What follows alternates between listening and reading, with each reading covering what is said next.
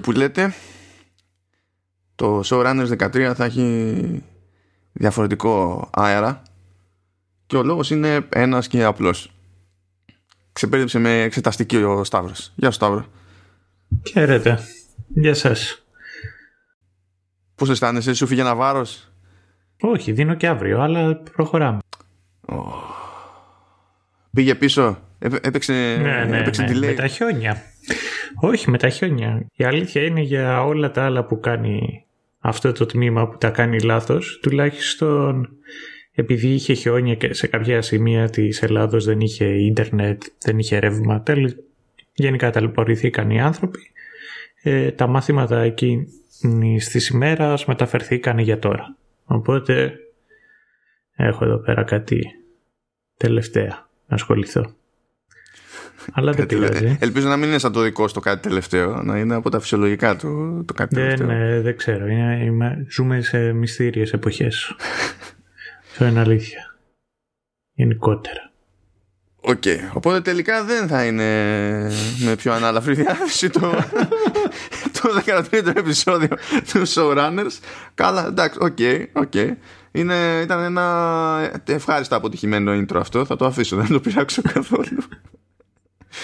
Αλλά τι να γίνει. Λοιπόν, τι, τι είχε σειρά αυτή τη φορά; Είπαμε να καταπιαστούμε με άλλη μια μήνυ σειρά. Αυτή τη φορά το The Queen's Gambit. Ε, γιατί το είχαμε βάλει καιρό στο μάτι. Είχαμε δει τέλος πάντων ότι έπαιζε και ένα κάποιος ντόρος. Τώρα, να, τσίμπησε και, και κανένα ψηλό από Golden Globes που ήταν, ναι τι πήρε. Είναι, βραβεύτηκε η Anya Taylor Joy που είναι στον πρωταγωνιστικό ρόλο. Πήρε και κανένα άλλο. Ε, και η ίδια η σειρά σαν καλύτερο mini series Α, ναι, σαν καλύτερο mini series OK, okay, ναι. Ε, αλλά τέλος πάντων δεν είχαμε υπολογίσει ότι θα, θα βραβευόταν για να κάνουμε το συγκεκριμένο επεισόδιο. Είχε προαποφασιστεί και απλά έτυχε να, να κουμπώσει τώρα στη, στην όλη φάση. Άλλη φορά το είχαμε υπολογίσει όμως ότι κάποιος θα έπαιρνε βραβείο. Έτσι Σταύρο. Και γι' αυτό πανηγυρίζουμε κιόλας. Πανηγυρίζει νομίζω όλο το, το showrun σαν οντότητα. για, αυτό, για αυτό το βραβείο. Ναι, γιατί είπαμε ότι πιστεύουμε στο, στο Ted Lasso και δεν ήμασταν οι μόνοι που πιστεύουμε στο Ted Lasso γιατί τι έγινε Σταύρο; Γιατί κέρδισε το Ted Lasso; Και ο, και ο Σουντέκης ο φίλος μας. Παρότι περνάει δύσκολες στιγμές. Είναι, είναι λιγάκι τραγικό το πράγμα αλλά για όσους έχετε δει το Ted Lasso τέλος πάντων δεν βρίσκεται σε, στην καλύτερη ε, στιγμή ο ίδιος ο Τέντ με τη σύζυγό του. Και η αλήθεια είναι ότι σε μια όχι, σε πολύ παρόμοια κατάσταση βρίσκεται και ο ίδιος ο Σουντέκης. Και είναι λιγάκι awkward να δείτε και την ομιλία που έβγαλε όταν ε, πήρε το βραβείο. Αλλά τέλος πάντων, είναι μια θετική εξέλιξη του τελευταίου έτους και, βρά... και το ίδιο το τετλάσο αλλά και η βράβευση αυτού και όπως και στο επεισόδιο το οποίο είχαμε κάνει σας παροτρύνω και εγώ, νομίζω και ο Μάνος, να, να τη δείτε τη σειρά. Βρείτε τη και δείτε τη. Ναι, δείτε το γιατί εντάξει, δηλαδή μήνυμου φτιάχνει, φτιάχνει κέφι παιδιά, είναι σίγουρη επιτυχία σε αυτό το θέμα. Και αν έχετε καμιά απορία, αν είχατε χάσει το σχετικό επεισόδιο που, που είχαμε κάνει, θα πετάξω εκεί ένα link στις σημειώσεις του τωρινού επεισοδίου για βοήθεια. Πάμε Σταύρο. Ναι, πάμε, πάμε. Πάμε Σταύρο. Είμαστε και δύο άμπαλοι σε σκάκι. Τουλάχιστον ξέρω πώς κουνιούνται τα πιόνια αυτό. Εντάξει, οπότε είσαι λίγο λιγότερο άμπαλος από μένα, γιατί δεν αφομοίωσα ποτέ μου ούτε αυτό. τελευταία προσπάθεια που έγινε ήταν στη θητεία, αλλά απλά δεν ήμουν στο κατάλληλο mood. Κάποιος προσπάθησε δηλαδή με το, με το ζόρι να με βάλει στη διαδικασία και δεν με ενδιέφερε γιατί έκανα 12 ώρε υπηρεσίες. Αλλά δεν ξανά έκανα και απόπειρα από τότε. Αλλά anyhow, λοιπόν. Στο σχολείο δεν παίξατε ποτέ; Όχι. Ποτέ κανένας κάτι. Τι, τι κάνατε τότε, με τι. Οι νέρντουλε θέλω να σου πω με τι ασχολούσαστε. Τι, τίποτα συγκεκριμένο. Δεν υπήρχαν τόσο. Δεν υπήρχε συγκλονιστικό εύρος δραστηριοτήτων. Mm. Πίζαμε με όλα τα υπόλοιπα, τα default. Γιατί ε, ε, θέλω να σου πω, ε, ε, μένα στο σχολείο μου θέλοντας και μη παίζαμε σκάκι. Όχι, εδώ δεν, δεν είχα τέτοια. Δεν ξέρω αν τα είχαν σε άλλα σχολεία, αλλά εγώ εκεί που ήμουν δεν. Ε. Λοιπόν, να πούμε το εξής ότι το The Queen's Gambit είναι μια παραγωγή του Netflix, είναι μίνι σειρά. Ε, δεν είναι τυχαίο που είναι μίνι σειρά και δεν προσπαθεί να αυγατήσει, γιατί έτσι κι αλλιώς βασίζεται σε, ε, σε μυθιστόρημα του Walter Tevis που γράφτηκε το 1983. Βέβαια, η ύπαρξη του, ας το πούμε έτσι, τηλεοπτικού The Queen's Gambit είναι μια επιτυχία, ας πούμε από μόνη της διότι από τη δεκαετία του 80 γίνονταν απόπειρες να μεταφερθεί κάπως ξέρω εγώ, να γίνει ταινία, να γίνει το οτιδήποτε και έπαιζε το ένα άκυρο μετά το άλλο. Και εκεί πέρα δεν θα ήταν και απαραίτητα αστεία φάση έτσι όπως το βλέπω διότι εντάξει στην αρχή ας πούμε ε, πήγε να γίνει μια, μια παραγωγή αλλά γεια σας η παραγωγή διότι πέθανε ο συγγραφέας το, το 92 ε, έγινε μια προσπάθεια να γίνει art house film. Δεν θα προσπαθούσε τέλος πάντων να γίνει κάτι τόσο mainstream όσο τέλος πάντων μπορεί να γίνει οτιδήποτε. Είναι παραγωγή Netflix. Και μας κάνει μέσα στη μάπα με τον αλγόριθμο. Αλλά παρόλα αυτά από τους υποψήφιους σκηνοθέτες τότε ήταν ε, ο Μπερνάρντο Μπερτολούτσι. Πράγμα που σημαίνει ότι θα το έβλεπα. Αλλά τέλος πάντων δεν βρήκανε φράγκα οι τύποι και το 2007 έγινε και άλλη απόπειρα που υποτίθεται ότι θα ήταν και η πρώτη ταινία σε σκηνοθεσία του Heath Ledger. Και μετά ο Heath Ledger έπαθε Heath Ledger. Ναι, ο κακομύρης και αυτός. Οπότε και αυτή η προσαρμογή έμεινε εκεί που έμεινε και από τότε περάσαν 12-13 χρόνια ας πούμε για να καταφέρει να γίνει κάτι τέτοιο ενέτη 2020 για χάρη του Netflix. Ε, το The Queen's Gambit, ο τίτλος έτσι κι αλλιώς του βιβλίου και, και της σειράς ε, αναφέρεται σε... Τώρα θα με ενοχλήσει αυτό που θα το πω έτσι Ναι, αλλά ναι, νομίζω ναι, ότι ο, ναι, ναι. ο, ο όρος στα ελληνικά έχει μεταφερθεί από το Gambit και είναι το, και είναι το Gambit και δεν, δεν, το, δεν το δέχομαι Είναι το καμπί. Γκαμπί, συγγνώμη. Ε, ε, Ναι. Κλωτσάει εγκέφαλο. Είναι χειρότερο. Πρέπει, αυτό. να- πρέπει Είναι να ακόμα είναι χειρότερο. από τα γαλλικά αυτό. Υπάρχει το τέχνασμα ως έννοια. Υπάρχει δηλαδή, δεν είναι τόσο δύσκολο. Δεν είναι τόσο δύσκολο. Ε, περίμενε. Ε, το, θα, θα σου πω εγώ για ποιο λόγο. ε, δεν το έχω τσεκάρει, αλλά είμαι σχ- ε, αρκετά σίγουρος ότι είναι από τα γαλλικά. Ε, το, τη θυμάσαι αυτή την κίνηση που άμα δεν υπάρχει τέλος πάντων ε, πιόνι ανάμεσα στο, στο βασιλιά και στον πύργο, μπορούσε να τους αλλάξεις θέση. Τέλος πάντων πήγαινε στο βασιλιά από εκεί την πλευρά και φέρνεις στον πύργο από την άλλη. Και αυτό λέει, το- νομίζω μέσα στη σειρά, επειδή το είδα στα αγγλικά, λέγεται towering. Ή castling. Νομίζω castling το λέει. Castling το λέει. Και ξέρω ότι στα ελληνικά το λέμε ροκέ. Οπότε και το γκαμπί πρέπει να είναι τέτοιο. Τα γαλλικά. Να σου πω τώρα, γίνεται ολόκληρη προσπάθεια σε, σε αυτή τη σειρά, αλλά και στην κοινότητα του, του αθλήματος. Ξέρεις, να βγαίνει μια σοβαρότητα, ένα κάτι κτλ. Πώς βγαίνει με straight face και λες γκαμπί ως Έλληνας; Εντάξει, λες και εσύ ότι προσπαθεί να βγει μια σοβαρότητα από γενικότερα. Ε, όχι στην Δηλαδή, Ελλάδα. άμα είναι, α, άμα είναι να το λέμε γκαμπί, ας το πούμε και τσουτσουπρούτσου. Δηλαδή, παρόμοιο level. Όχι στην Ελλάδα, αλλά ναι. Αλλού μπορεί να προσπαθούν να υπάρχει μια σοβαρότητα. Τι να κάνουμε, εδώ πέρα έχουμε παρ, ε, πα, φτού, δεν ξέρω, παμπρίζ, σασμάν. Παραμένουν αυτά. Α, αλλά το καλύτερο από όλα και αυτό το οποίο κάνει πάντα εντύπωση σε, όποιος, στο- σε όποιον το αναφέρω, ε, εμένα στο δικό μου το χωριό, δεν λέμε τον γκαράζ, λέμε τον γκαράζι. Ναι, εντάξει. Οπότε συμβάλλουμε κι εμείς ε, σε, σε, σε αυτά. Oh, Τέλος πάντων, anyway. Ε, τι να, τι να. Λοιπόν, σύ- σύμφωνα με τα στατιστικά του Netflix, υποτίθεται ότι ε, είναι η μίνι σειρά στη, στην υπηρεσία που έπιασε τον περισσότερο κόσμο μέσα σε τέσσερις εβδομάδες Βέβαια, εντάξει, ε, δεν ξέρω πώς να το μετρήσω αυτό, γιατί έχει αλλάξει τον τρόπο τον οποίο ζυγίζει τα πράγματα η Netflix και θεωρεί ότι έχεις δει ένα επεισόδιο μια ταινία αν έχεις δει του, του, τουλάχιστον τρία λεπτά. Mm. Ενώ παλιότερα, σε παλιότερες μετρήσεις, για να θεωρήσει ότι είδες κάτι έπρεπε να έχεις δει τουλάχιστον το 70%. Ναι. Οπότε τέλος πάντων. Αλλά ότι έκανε, είχε μπάζει το πράγμα και ότι ήταν ψηλά για, για καιρό ας πούμε και στο ελληνικό top 10 του, του Netflix. Αυτό είναι, είναι γεγονός. Οπότε να πούμε ένα έτσι γενικό περίγραμμα. Αν και θα προσπαθήσω να το κρατήσω έτσι λίγο λίγο ντεμή γιατί 7 επεισόδια έχει όλα και όλα η σειρά. Επομένως γίνονται πράγματα με την πρώτη από το πρώτο επεισόδιο Λοιπόν, στο, έχουμε την Άνια Taylor Joy, η οποία είναι στο ρόλο της Elizabeth Harmon ή Beth Harmon, έτσι για ευκολία και συντομία. Έτσι κι αλλιώς περισσότερες φορές και, και εκείνη τον Beth προτιμά στη, στην πορεία.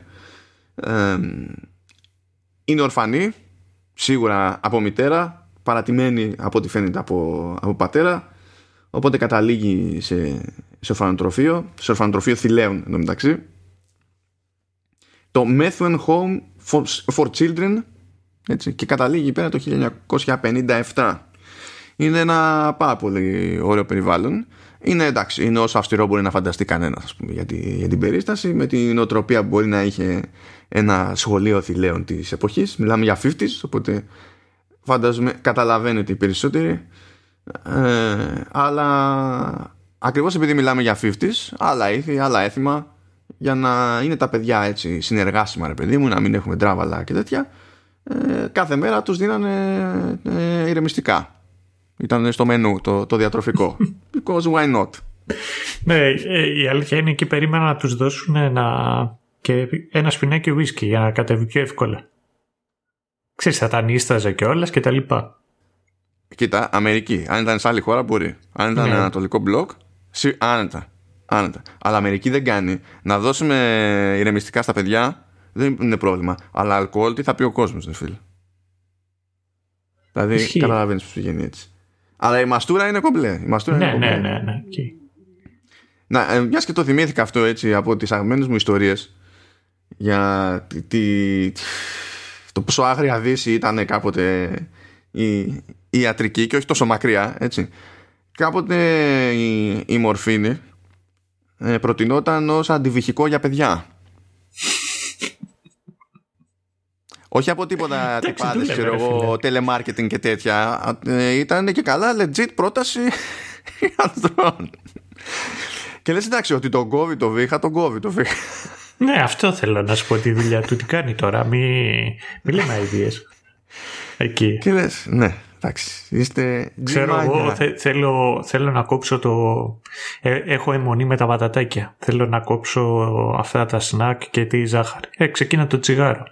ναι, αλλά θέλω να κόψω τώρα το τσιγάρο. Εδώ, λίγο, λίγο ηρωίνη, άμα θέλεις. Δουλεύει, λειτουργεί. Α, εντάξει, είναι. Τι, τι, τι, να πω, τι να πω. Έχουμε περάσει από πραγματικά άγρια δύση. Οπότε το ότι κάποιος είχε τέτοια φαϊνή ιδέα στα 50s δεν είναι τόσο εξωπραγματικό.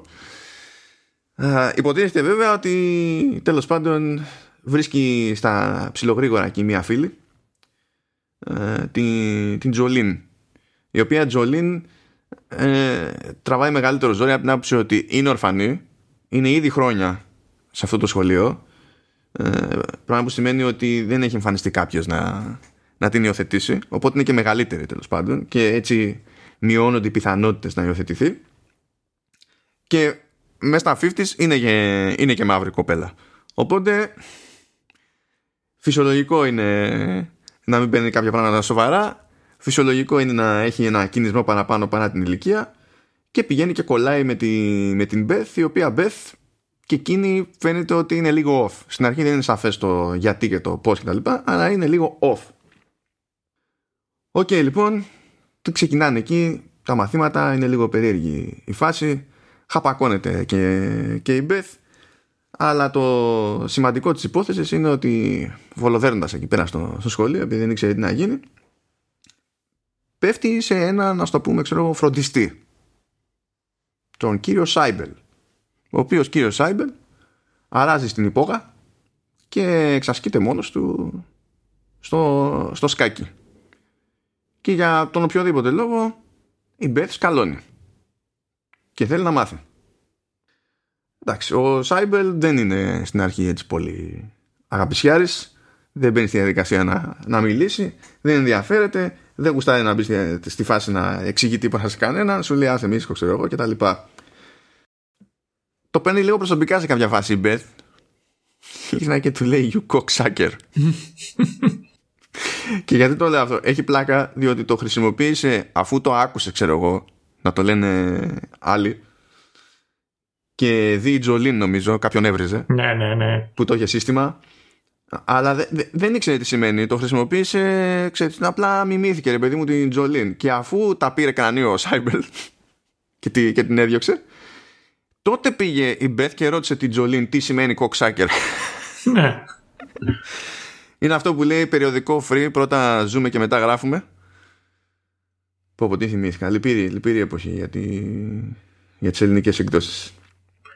Αλλά είναι και κάτι το οποίο δεν είναι τόσο περίεργο. Δηλαδή είναι, είναι σε μια ηλικία τα παιδιά, εγώ το ξέρω αυτό με τον αδερφό μου, που είχε βρεθεί σε μια παρόμοια κατάσταση, που άκουγες αυτή τη βρίσκει από άλλα παιδιά και δεν ήξερε ακριβώς τι είναι, απλά ξέρεις ότι το λες όταν εκνευρίζεσαι. Και, χτυ... και, και χτυπάς. Οπότε ήταν, ήταν μια στιγμή που τουλάχιστον εγώ δεν αποταυτίστηκα, αλλά μου έφερε αναμνήσεις και με τον αδερφό μου να μας φέρνει οικογενειακά σε δύσκολη θέση. Ναι, έτσι, έτσι λειτουργούν αυτά τα πράγματα, η αλήθεια είναι έτσι. Δεν, δηλαδή δεν θεωρώ, το θεωρώ παράξενο, απλά, το, απλά έχει ναι. πλάκα. Ναι, ναι. Σαν, σαν φάση. Ε, πριν τελειώσει εκεί το, το πρώτο επεισόδιο, έχει δείξει τις ικανότητες της η, η Beth. Είναι φάση ρομπότ ε, που μπορεί να υπολογίσει ευκολία συνδυασμούς και εξέλιξη κινήσεων και παιχνιδιού και τα λοιπά και ο Σάιμπελ στην πορεία έχει, έχει εντυπωσιαστεί που από εκεί που τη σνόμπαρε και έλεγε κιόλας στην αρχή ότι τα κορίτσια δεν είναι για σκάκι και διάφορα τέτοια. Φτάνει στο σημείο να, να της πει φορά παρτίδα ότι, ότι είναι φοβερή ότι είναι εντυπωσιακή. Όλο αυτό βέβαια να, συνδέεται λίγο και με τα χαπάκια και τα πράσινα διότι παίρνει χαμπάρι η Beth πως με τα, τα ηρεμιστικά της είναι πολύ πιο εύκολο να, να εξασκηθεί νοερά αλλά και να παίξει.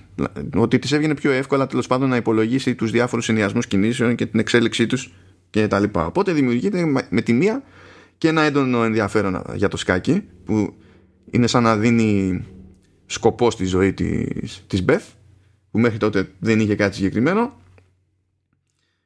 Και δημιουργεί και τέλος πάντων μια πρώτη εξάρτηση κυρίως ψυχολογική έτσι γιατί υποτίθεται ότι τουλάχιστον δεν προβάλλεται έτσι στη, στη σειρά ότι δεν παίζει κάποια κανονική εξάρτηση χημική ας το πούμε έτσι από τα, από τα χάπια απλά η Beth γρήγορα γρήγορα δέχεται ότι για να λειτουργήσει καλύτερα στο σκάκι πρέπει να έχει steady supply από, από ηρεμιστικά. Και κάπως έτσι ξεκινάει η φάση το 1957. Βέβαια το πρώτο επεισόδιο δεν ξεκινάει το 1957, ξεκινάει το 1967 με, τη, με την ενήλικη πια Μπεθ να ξυπνάει πανεκόβλητη σε ένα ξενοδοχείο του, του Παρισίου είχε γίνει γκολ εκεί πέρα από, από χάπια αλκοόλ και τα λοιπά και να τρέχει για να προλάβει ένα, έναν αγώνα που παραλίγο να τον έχανε. Αλλά αυτό είναι κάτι που προφανώς θα μας απασχολήσει παρακάτω και γίνεται ένας κύκλος. Αυτό είναι το γενικό το, το setup. Ε, αλλά πριν πάμε παρακάτω είναι ώρα έτσι για πρώτες εντυπώσεις και να πω και δύο λόγια για τη, για τη μουσικούλα η αλήθεια είναι. Οπότε για πάμε Σταύρο. Για πες ένα έτσι γενικό σχόλιο αποφεύγοντας λοιπά spoilers και ιστορίες. Ναι, ναι, ναι, ναι, ναι. Κοίταξε, εγώ άργησα να το δω, δεν, δεν το πήρα χαπάρι. Με τον Buzz δεν θυμάμαι με τι, με τι ήμουν απασχολημένος. Αλλά τέλος πάντων το είδα σχετικά πρόσφατα. Το Queen's Gambit. Και είναι ευχάριστο. Αυτό το οποίο έχω να πω για το Queen's Gambit είναι ότι θα το δεις, είναι πολύ... πώς να το θέσω. Είναι ευθύς. Είναι ευθύς ή ευθές. Ε, Νομίζω... Ποιος, για να ξέρω τι να σου πω. Η σειρά. Α, είναι ευθύς. Ωραία, καλά τα είπα. Συνεχίζω. Ή ευθεία, λοιπόν. ευθεία, ευθεία βασικά, αλλά τέλος πάντων. Ναι. ναι.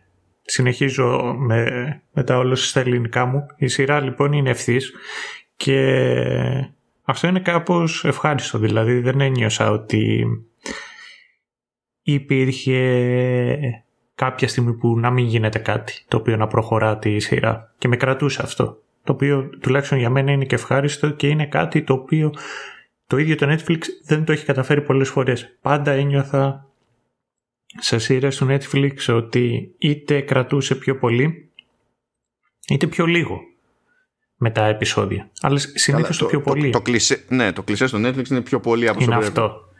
Ε, ενώ εδώ πέρα θεωρώ ότι ήταν όσο όσο. όσο. Και ήταν αυτό. Πώς να σου το πω; Απλά μαθηματικά. Ποιο είναι ο πιο σύντομος δρόμος ανάμεσα στα δύο σημεία. Παπ. Και πήγε έτσι. Ε, ευχάριστη η Άνια.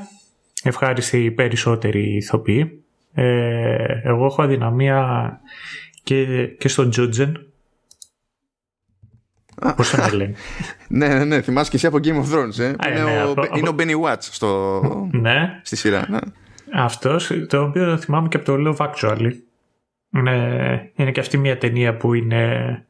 Έχω λίγα πράγματα, να σου πω, έχω, είναι κάποια πράγματα πολύ συγκεκριμένα τα οποία τα κάνω κάθε χρόνο. Ένα από αυτά. Εν τω μεταξύ, συγγνώμη, αλλά ο, ο, ο συγκεκριμένος από το Game of Thrones μέχρι, μέχρι να τον δούμε τώρα, έτσι, είναι λες και γέρασε 100 χρόνια, έτσι. Δεν ξέρω πώς το κατάφερε αυτό. Ναι, βρε παιδί μου, από εκεί, από εκεί που έμοιαζε 8 χρονών, τώρα μοιάζει 13. Συμφωνώ. Όντως.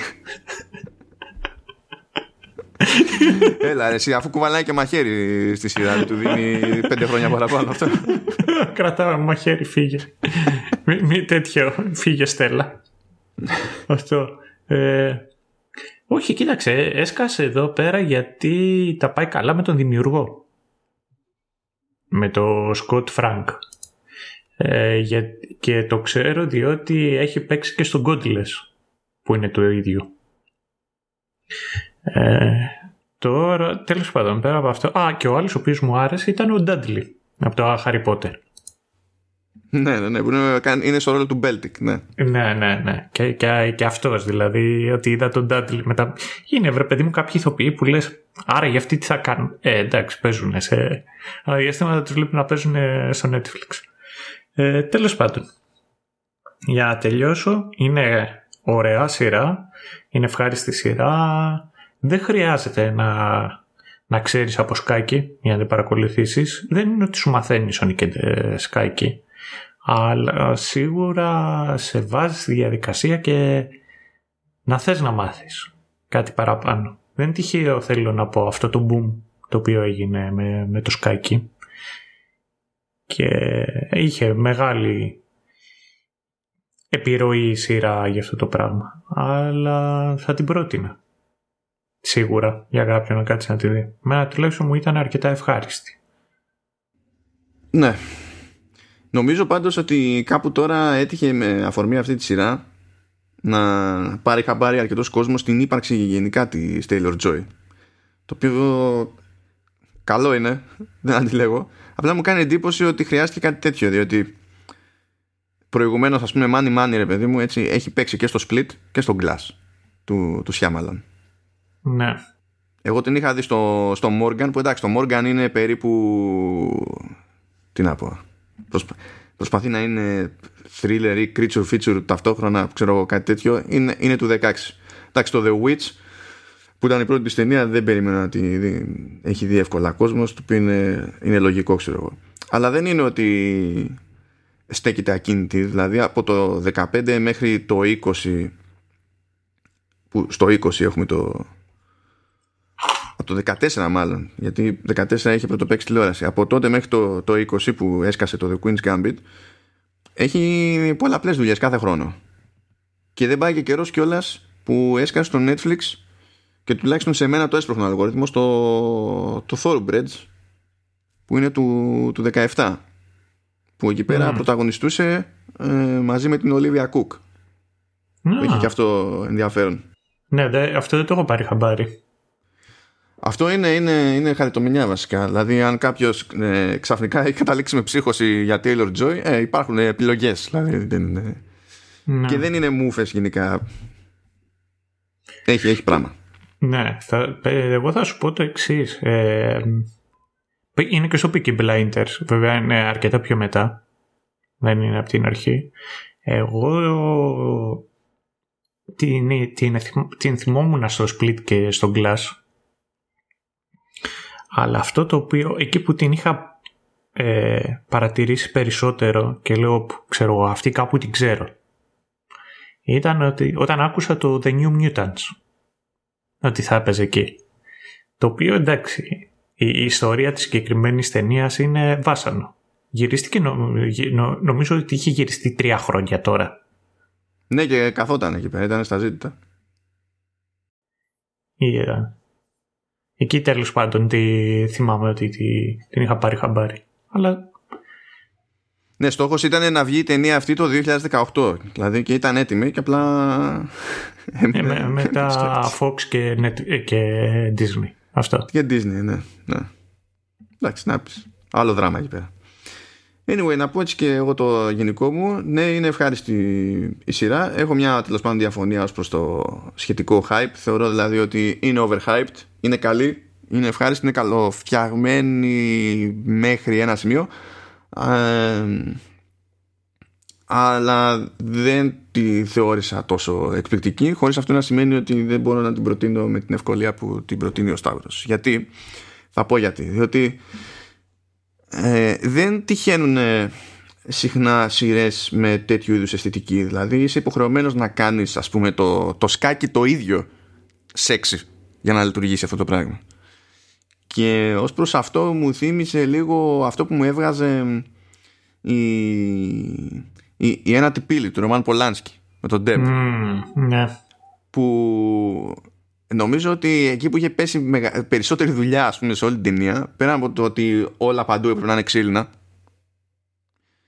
ε, ήταν ο ήχος το άνοιξε κλείσε των βιβλίων.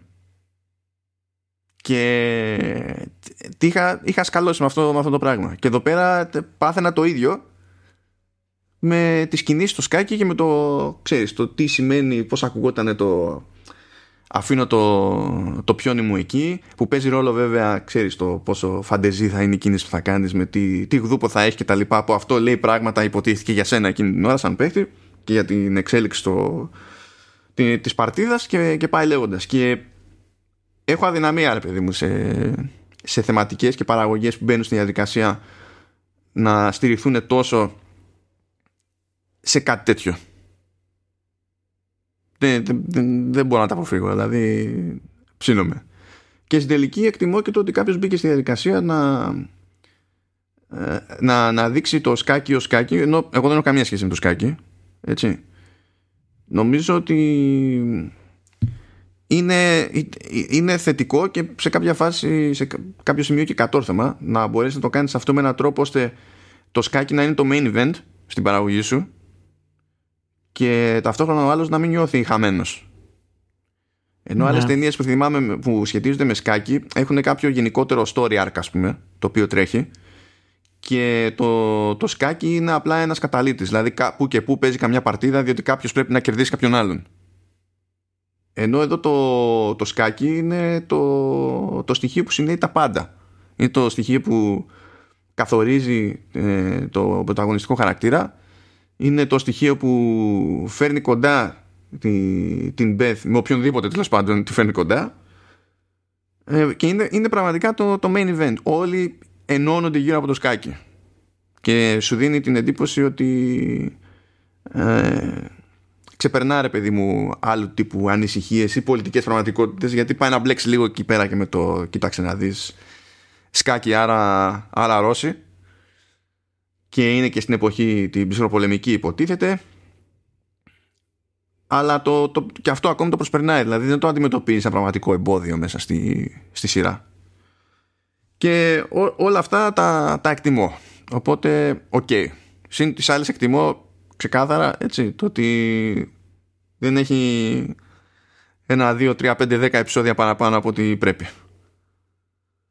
Για να κάνει αυτό που θέλει να κάνει αλλά έχω περισσότερες σκέψεις για, το, για τα θέματα αυτά έχει σίγουρα και ο Σταύρος και θα φανούν παρακάτω. Μια παρένθεση εκεί πέρα για, για, το, για το soundtrack λίγο. Το soundtrack το ανέλαβε ο Κάρλος Ραφαέλ Λιβέρα ο οποίος και αυτός έχει, έχει δουλέψει στο Godless μιας και δεν έλεγες πριν για τα κόντα. Ναι. Και αυτός έχει δουλέψει στο, στο Godless και έχει κάνει και το soundtrack του Walk Among the Tombstones το οποίο ακούγεται λυπηρό δηλαδή σαν, σαν τίτλος ότι προσπαθεί να είναι κάτι που δεν είναι. Θα ακουστεί ακόμη πιο λυπηρό όταν πω ότι πρωταγωνιστεί ο Liam Neeson. Ε, βέβαια θα πω δείτε το διότι ενώ δεν είναι παλιά ταινία δηλαδή είναι μερικών ε, μερικών ετών. Κάτσα το σιγουρέψω λίγο αυτό θυμηθώ το πότε είναι ναι είναι του, είναι του 2014 η ταινία και είναι thriller, thriller. Είναι από τις ταινίες δηλαδή που είναι δύσκολο να βγουν σινεμά πλέον γιατί δεν πρόκειται κανείς να θεωρηθεί ότι αξίζει το, να θεωρήσει ότι αξίζει το budget, ξέρω εγώ, τον κόπο κτλ. Είναι πιο καλά όπως το περίμενα και φυσικά είναι πάλι του Scott Frank. Πηγαίνει λίγο πακέτο όπως βλέπεις το, το πράγμα. Και εδώ πέρα έχει κάνει πολύ καλή δουλειά. Έχει 38 κομμάτια το, το soundtrack. Σχεδόν τα μισά επιβίωσαν στη, στη λίστα μου. Τόσο που άρχισα να αμφιβάλλω. Διότι όταν τόσο μεγάλο ποσοστό κομματιών από ένα soundtrack μένει στη λίστα ως ok, μου φαίνεται ότι έχω αποτύχει και ότι απλά δεν έκοψα περισσότερο, ενώ θα έπρεπε να έχω κόψει περισσότερο. Αλλά έχει κάνει όντως πολύ καλή δουλειά. Ε, δίνει πόνο με τα, έγχορδα, με τα έγχορδα διότι εντάξει υποτίθεται ότι ταιριάζει με το πιο κλασικό στυλ ας πούμε της εποχής και, το, και την ιδιοσυγκρασία του θέματος και, και τα λοιπά. Αλλά νομίζω ότι είναι άλλη μια περίπτωση soundtrack που όντως δουλεύει ως ενιαίο έργο ως κάτι που ξεκινάς, παίζεις το πρώτο κομμάτι και προχωράς. Και έχει και κάτι που εντάξει Εμένα με βολεύει. Δεν ξέρω αν βολεύει άλλους. Αλλά εμένα με βολεύει και τα γουστάρω αυτά τα πράγματα. Έχει μουσικά θέματα που στις διάφορες παραλλαγές τους καταφέρνουν και συνδυάζουν ε, λίγο, λίγο μυστήριο με λίγη μοναξιά και λίγη προσμονή. Και... Παγία μου. Ναι. Καλά, δεν είπα ναι, αυτό, ναι, με, με, ναι, συνέχισε. Και είναι, δηλαδή ξέρω εγώ πώς θα χρησιμοποιήσω αυτή τη λίστα. Ε, σε, σε περίπατο, μουσικούλα, ιδανικά νύχτα. Κοινώ, τέλος πάντων, όταν τελειώσει ποτέ η καραντίνα, γιατί πια νύχτα δεν μπορείς να κυκλοφορήσει το κέρατο. Μάλλον θα παραταθεί και αυτή την εβδομάδα, δεν ξέρω άμα το περίμενες. Όχι, ναι. Γκάσπ. αποκλείεται, αποκλείεται. Αποκλείεται. Σε ποια απόχρωση του κόκκινου είναι η Αττική αυτή την εβδομάδα. Γιατί έχουν ξεμείνει τώρα και πραγμα... αρχίζουν και μιλάνε όντως. Δηλαδή βαθύ κόκκινο, υπερκόκκινο, σαπιοκόκκινο και τέτοια. είναι... Δεν το είχα πάρει χαμπάρι, αλλά εντάξει. Ναι, τώρα δεν είναι όντως, δεν είναι μόνο με το βαθύ κόκκινο. Επειδή φάγανε εβδομάδες και εβδομάδες και εβδομάδες να είναι κόκκινο και σου λέει δεν θα μας πιστεύει κανένας. Λογικό βέβαια να μην σας πιστεύει κανένας. Τώρα θα λέμε βαθύ κόκκινο, γιατί κάπως πρέπει να υπονοήσουμε ότι έγινε ακόμα χειρότερη η φάση. Δεν έχει σημασία βέβαια πότε έχει γίνει χειρότερα και πότε όχι. Γιατί έτσι κι αλλιώς πρέπει όλη την ώρα να είναι. Πεθαίνουμε όλοι σαν concept. Δεν μπορούμε να μείνουμε στα πράγματα ως έχουν. Anyway. Ε, και εντάξει, προφανώς έχω κάνει εκεί μια σούμα με τα κομμάτια και σε Apple Music και στο Spotify. Θα έχω τα links στα, στα show notes. Ε, ρίξτε ένα αυτή είναι, είναι απλά concepts αλλά τα έχει δουλέψει κατ' εμέ πολύ καλά ο, ο Ριβέρα τόσο πολύ που το, το βασικό μουσικό θέμα των τίτλων αρχής ε, παίζει να είναι τέλος πάντων και συγκριτικά αδιάφορο με τα υπόλοιπα κομμάτια της λίστας. Γιατί προσπαθεί νομίζω προσπαθεί υπέρ του δέοντος να να ακούγεται ξέρεις, πιο επικό ας πούμε κάπως. Και δεν νομίζω ότι το χρειάζεται ούτε η σειρά ούτε το υπόλοιπο soundtrack. Είναι, είναι καλό έτσι κι αλλιώς. Αλλά anyway. Πάει γι' αυτό. Επιτέλους θα μπορέσουμε να κάνουμε σοβαρή ζήτηση κοινώς επιτέλους θα μπορέσουμε να πετάμε spoilers δεξιά και αριστερά. Το νου σας. Ρε μάλια το νου σας ρε μάλια έτσι, έτσι δεν πάει το ρητό έτσι ναι έτσι Λοιπόν, προχωράμε. Να, να πω έτσι μια χαριτομενιά είναι ότι ε, καθένα από τα 7 επεισόδια είναι ονομασμένο από κάποιο όρο που έχει εφαρμογή στο σκάκι. Ναι. Ε, απλά το αναφέρω έτσι για, για την ιστορία. Και προφανώς λειτουργεί ταυτόχρονα και ως ε, μεταφορά ας πούμε για το βασικό θέμα του, του κάθε επεισοδίου. Π.χ. το δεύτερο επεισόδιο λέγεται Exchanges και ταιριάζει αυτό με το ότι σε εκείνη τη φάση πλέον λίγα χρόνια αργότερα που έχει μεγαλώσει η Beth ε, υιοθετείται. Εξού και το exchange. Ας τα πούμε, ας τα πούμε έτσι. Τώρα η οικογένεια αυτή φαίνεται να είναι πολύ τυπική ας πούμε ξέρεις είναι ο, ο τύπος με τη δουλειά γραφείου που βγάζει το ψωμάκι η, η σύζυγος που φροντίζει το σπίτι και έχει βασικό μέλημα να είναι κοκέτα και πάει λέγοντας αλλά φαίνεται με τη μία ότι κάτι είναι off δηλαδή ο, ο πατρίος φαίνεται ψύχρος η μητριά φαίνεται υπέρ του δέοντος ενθουσιώδης και κάτι, κάτι, κάτι είναι off. Με τα πολλά τέλος πάντων αλλάζει η ζωή της, της Beth ε, προσπαθεί πλέον να ταιριάξει καλύτερα στο, σε ένα άλλο πλέον σχολείο. Μαθαίνει με τον άσχημο τρόπο ότι ε, υπάρχουν απαιτήσεις για, για την ενδυμασία ξέρω εγώ και διάφορα τέτοια για να είσαι στα cool kids όσο γίνεται κάτι που δεν, δεν άλλαξε ποτέ οπότε το γνωρίζουμε όλοι okay. ο Πατρίος γενικά παραμένει υψηλό άφαντος. Φαίνεται να είναι αδιάφορος παρά τις διαβεβαιώσεις της Μητριάς ότι ήταν δική του ιδέα να γίνει η υιοθεσία. Ποιος ξέρει τώρα. Okay. Ε, έχει πλέον περισσότερες ευκαιρίες να ασχοληθεί με το σκάκι η, η Μπεθ κυρίως να μελετήσει οπότε πηγαίνει και βρίσκει βιβλία και κλέβει περιοδικά για το, για το, για το ναι. σκάκι γιατί δεν της έδινε κανένα χρήματα για να πάρει περιοδικό, δεν την πέραν σοβαρά, ρε παιδί μου.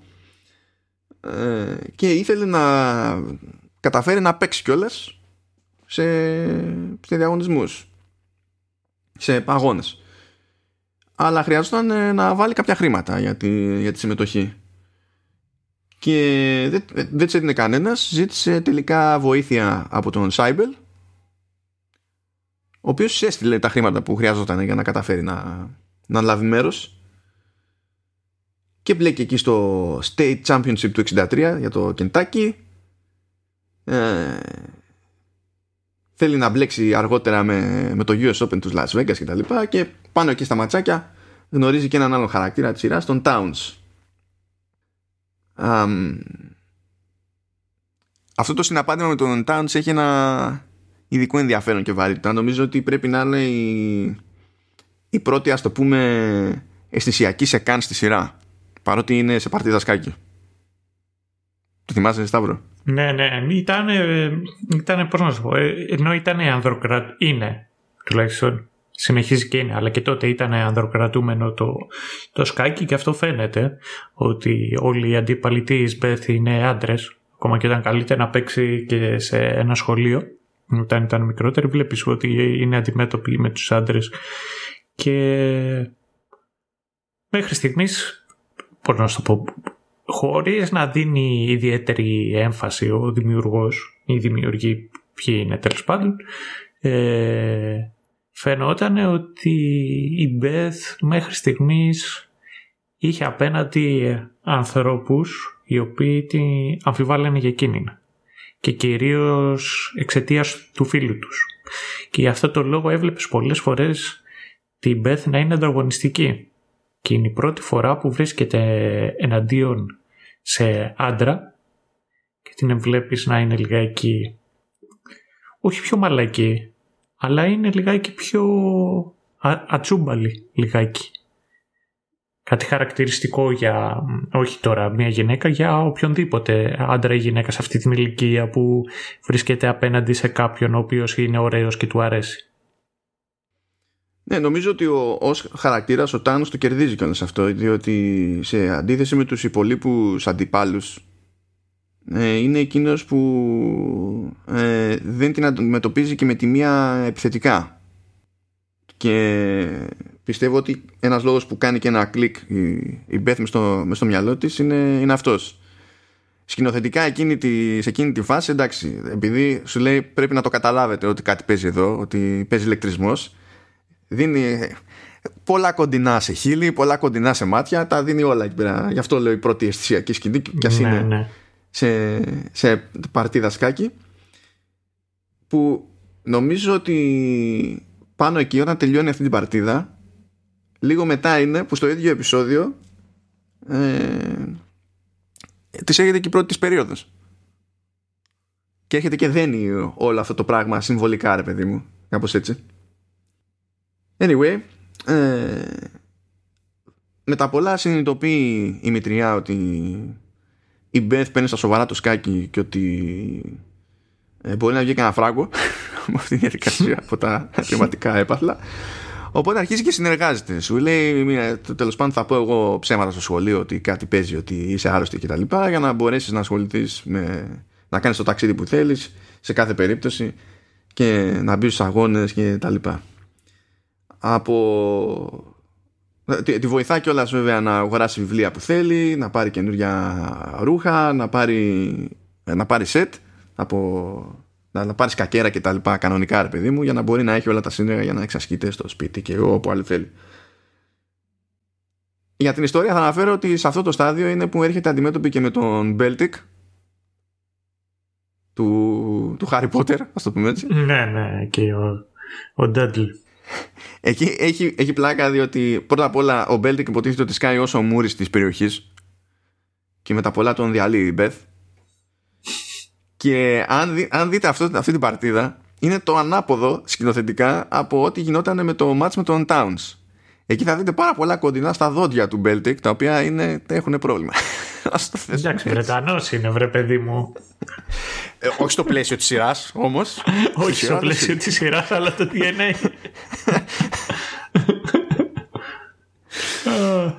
Και ναι, εντάξει, είναι, είναι αυτό. Είναι, ξεπλένει την αισθησιακή τη, τη ματσάρα, η ματσάρα με τον Beltik και ο Beltik τρώει την ήττα και έχει να το θυμάται.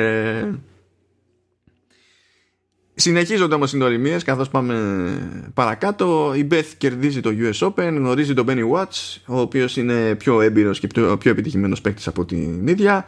Η, η μητριά παίρνει ακόμη πιο σοβαρά, πιο σοβαρά την πίσνα και σου λέει: Κοίταξε να δεις, ε, κερδίζεις που κερδίζεις λεφτά, να κρατάω το 10%.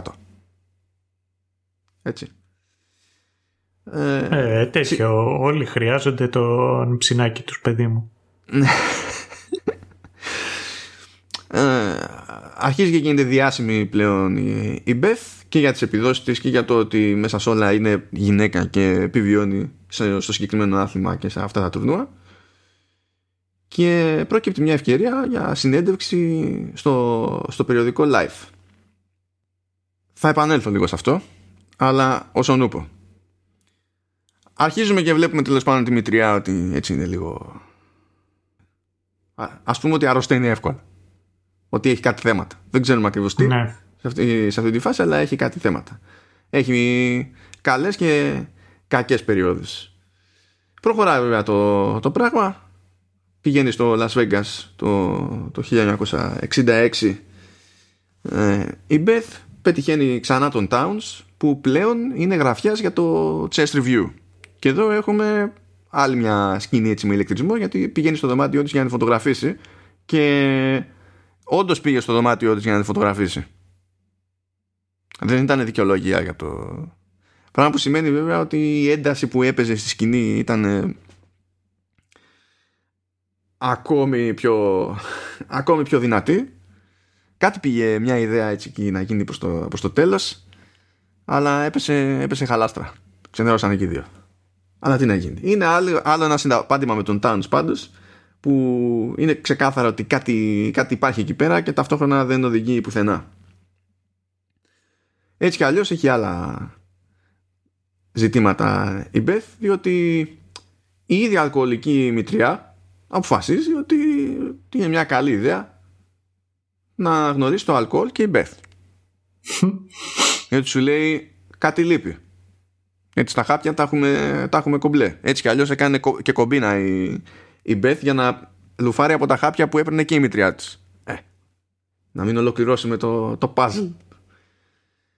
Πανίνι, όλες οι, ε, οι συλλογές συμπληρώνονται και τα λοιπά. Κάπως έτσι.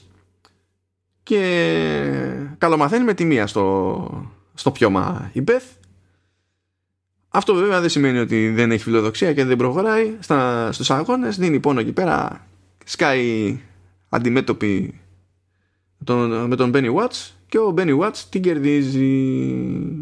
Και τσιτώνεται η, η Beth και αναγκάζεται να δεχτεί κάποια πράγματα που είχε ακούσει από τον, από τον Benny προηγουμένως ότι έχει τρύπες η, η τακτική της και ότι πρέπει να το αναγνωρίσει αυτό το πράγμα η, η Beth ώστε να κάνει ό,τι χρειάζεται για να το αντιμετωπίσει κιόλας έτσι. Ε, εντάξει, πρώτη φορά χάνει δεν το παίρνει και τόσο καλά ξεσπάει λίγο εδώ και εκεί αλλά εντάξει, όχι κάτι δραματικό αλλά το ζουμί για μένα είναι στη, στη συνέντευξη που λέγαμε πριν Έχω εδώ πέρα ένα μάτσο coach. Η αλήθεια που είναι από το και καλά το τελικό άρθρο έτσι όπως γράφτηκε. Θες να με μαθαίνουμε λίγο Σταύρος αυτό; Ναι, ναι, για να... Ή θες, να τα αφήσω για το τέλος; Όχι, όχι, για να σε ακούσω. Λοιπόν, λέει λοιπόν η, η δημοσιογράφος πως η Μπεθ βλέπει το, το ταμπλό, βλέπει τη σκακέρα ως έναν προβλέψιμο κόσμο που αποτελείται από 64 ε, τετράγωνα και ότι αυτός είναι ακριβώς επειδή είναι προβλέψιμος ο κόσμος, είναι ένας κόσμος που μπορεί να ελέγχει και να, να κυριαρχεί επ' αυτού. Οπότε με αυτή τη λογική, μέσα στο μυαλό της, αν υποτίθεται ότι αν πάθει κάτι, ε, όλη η ευθύνη είναι δική της. Γιατί υποτίθεται ότι εκείνη ας πούμε δεν προνόησε αρκετά, δεν οργανώθηκε αρκετά, δεν έπαιξε καλά. Οπότε ό,τι και αν πάθει ξέρω εγώ, η τελική ευθύνη είναι, είναι δική της και αναφέρεται και ένας όρος εκεί πέρα η αποφενία πώς φάνηκε αυτό;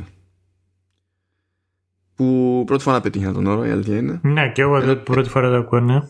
Ενώ το κόνσεπτ είναι είναι απλό έτσι είναι υποτίθεται το φαινόμενο βάσει του οποίου κάποιος άνθρωπος βλέπει κάπου ένα μοτίβο κάποιο σχηματισμό ε, ή κάποιο νόημα εκεί πέρα που άλλοι δεν βλέπουν τίποτα τέτοιο.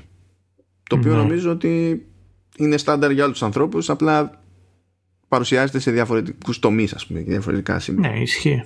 Αν δεν ήξερα ότι είχε τόσο συγκεκριμένο όνομα τέλος πάντων ψυχολογικά, στην ψυχολογία ένα φαινόμενο, αλλά anyway. και με βάση αυτό τέλος πάντων που βλέπει ο καθένας όταν θα βρει κάποιο μοτίβο κτλ., κάποιοι σου λέει ότι το αντιμετωπίζουν σαν να είναι κάποιο είδους αποκάλυψη, ε, κάτι προσφέρει ευχαρίστηση, ε, ενώ άλλοι μπορεί να βρουν όντως κάποιο, κάποιο άλλο νόημα, υποτίθεται, μες στο μυαλό τους βαθύτερο κτλ. Αλλά ως κερασάκι εκεί στο, στο άρθρο, ε, λέει ότι η, η δημιουργικότητα και η ψύχωση συχνά πηγαίνουν μαζί, πάνε χέρι-χέρι. Ε, και μετά κάνει και μια διευκρίνηση και λέει ή πιο συγκεκριμένα η, ιδιοφο... η ιδιοφυΐα και η παράνοια. Ναι. Και γενικά έχει ειδικά αυτό το τελευταίο έχει διάφορα επίπεδα διότι εντάξει το πιο εύκολο να πει κάποιος είναι ότι κατά μία έννοια περιγράφει την κατάσταση στην οποία βλέπουμε ότι λειτουργεί η Beth αλλά πιστεύω ότι έχει και ένα layer παραπάνω διότι ταιριάζει και στην εντύπωση που αφήνει μέχρι στιγμής με κάποια flashbacks η βιολογική μητέρα της Μπεθ, η Alice. Διότι έχει κάνει τον κόπο η σειρά να δείχνει ότι η Alice ήταν επιστήμονας ε, με, και πάρα πολύ έξυπνη και ικανή. Για τον ΑΒ λόγο ήταν και εκείνη με τα ηρεμιστικά εντωμεταξύ. Σόι πάει το Βασίλειο. Και ότι κάπου έσπασε. Και ότι φαινόταν να έχει κανονικά δηλαδή ψυχολογικά ζητήματα τέλος πάντων που οδήγησαν και στο, και στο θάνατό της ο οποίος ήταν ε, εντάξει ήταν λίγο αυτοκτονία. Ναι. Ε, γιατί πήγε δηλαδή με τα μάξι να καρφωθεί επίτηδες και είχε και την Μπεθ μέσα και η Μπεθ επέζησε.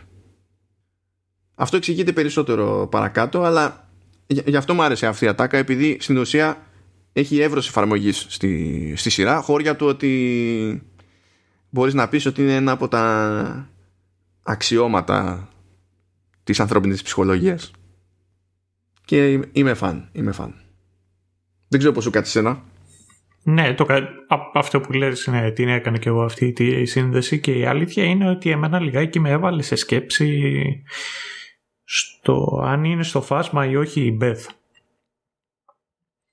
Και δεν ξέρω αν αυτό έχει να κάνει και με τα ψυχοφάρμακα τα οποία τη χαπακώνουν από μικρή και έχει και εκείνη αιμονή. Και αν ε, αυτό της έδωσε και όλες και τη δυνατότητα να, να βλέπει και αντικείμενα που τη βλέπεις πολλές φορές να κοιτάζει το ταβάνι και να βλέπει εκεί πάνω τα, τα πιόνια.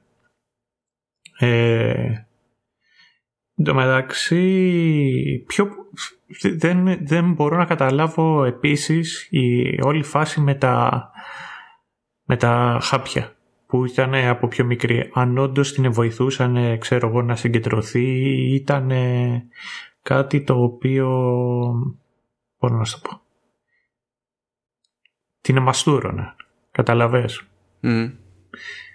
Γιατί δεν είναι, πώς να σου πω, ακόμα και στο Sky και, και, και στα e-sports υπάρχουν ε, doping. Και αυτό είναι, πολλοί παίρνουν underroll το οποίο ναι, τους ναι. βοηθάει να συγκεντρωθούν και είναι κοινό μυστικό ότι χρησιμοποιείται. Ε, οπότε δεν ξέρω αν ήταν κάτι σαν αυτό. Τώρα ότι η κοπέλα είχε ψυχολογικά είχε. Ε, αλλά το άλλο το οποίο με έβαλε λιγάκι σαν σε σκέψεις ήταν, ε, ήταν το εξής. Δεν ξέρω και σένα ε, αν σου πέρασε από το μυαλό. Και αυτό έχει να κάνει κυρίως με το ότι η, η ίδια η ηθοποιός είναι πολύ όμορφη. Και νομίζω είχε εργαστεί και σαν μοντέλο, αν δεν κάνω λάθος. Τώρα που, που είχε εργαστεί δεν, δεν θυμάμαι, αλλά είμαι σχεδόν σίγουρος ότι όντως είχε εργαστεί σαν μοντέλο. Και που θέλω να καταλήξω με αυτό είναι το ότι αν ήταν κάποια πιο άσχημη στη θέση της. Ειδικά αυτό το πρώτο διάστημα που είναι μικρότερη σε ηλικία η, ο τρόπος με τον οποίο ε, θα έβγαζες νόημα βασικά αυτού το νόημα που θα έβγαζες από ε, τις αλληλεπιδράσεις που είχε με τους άλλους χαρακτήρες θα ήταν τελείως διαφορετικό. Γιατί την βλέπεις ότι είναι πολλές φορές οι αντιδράσεις και οι συζήτησεις που έχει, έχει μια, έχει μια νευρικότητα, μια ανυπομονησία. Σαν να είναι κάτι το οποίο το κατέχει ή αν δεν το κατέχει ε, είναι too cool for school για να το δείξει ότι δεν το κατέχει. Ενώ θεωρώ ότι αν ήταν λιγάκι πιο άσχημη, κάτι το οποίο τουλάχιστον εγώ το πέτυχα σε σε ένα άρθρο που ήταν η διαφορά μεταξύ του βιβλίου και της σειράς και αυτό με έβαλε επίσης σε σκέψη ήταν ότι μέσα στο βιβλίο η ίδια η Μπέθη δεν είναι όμορφη.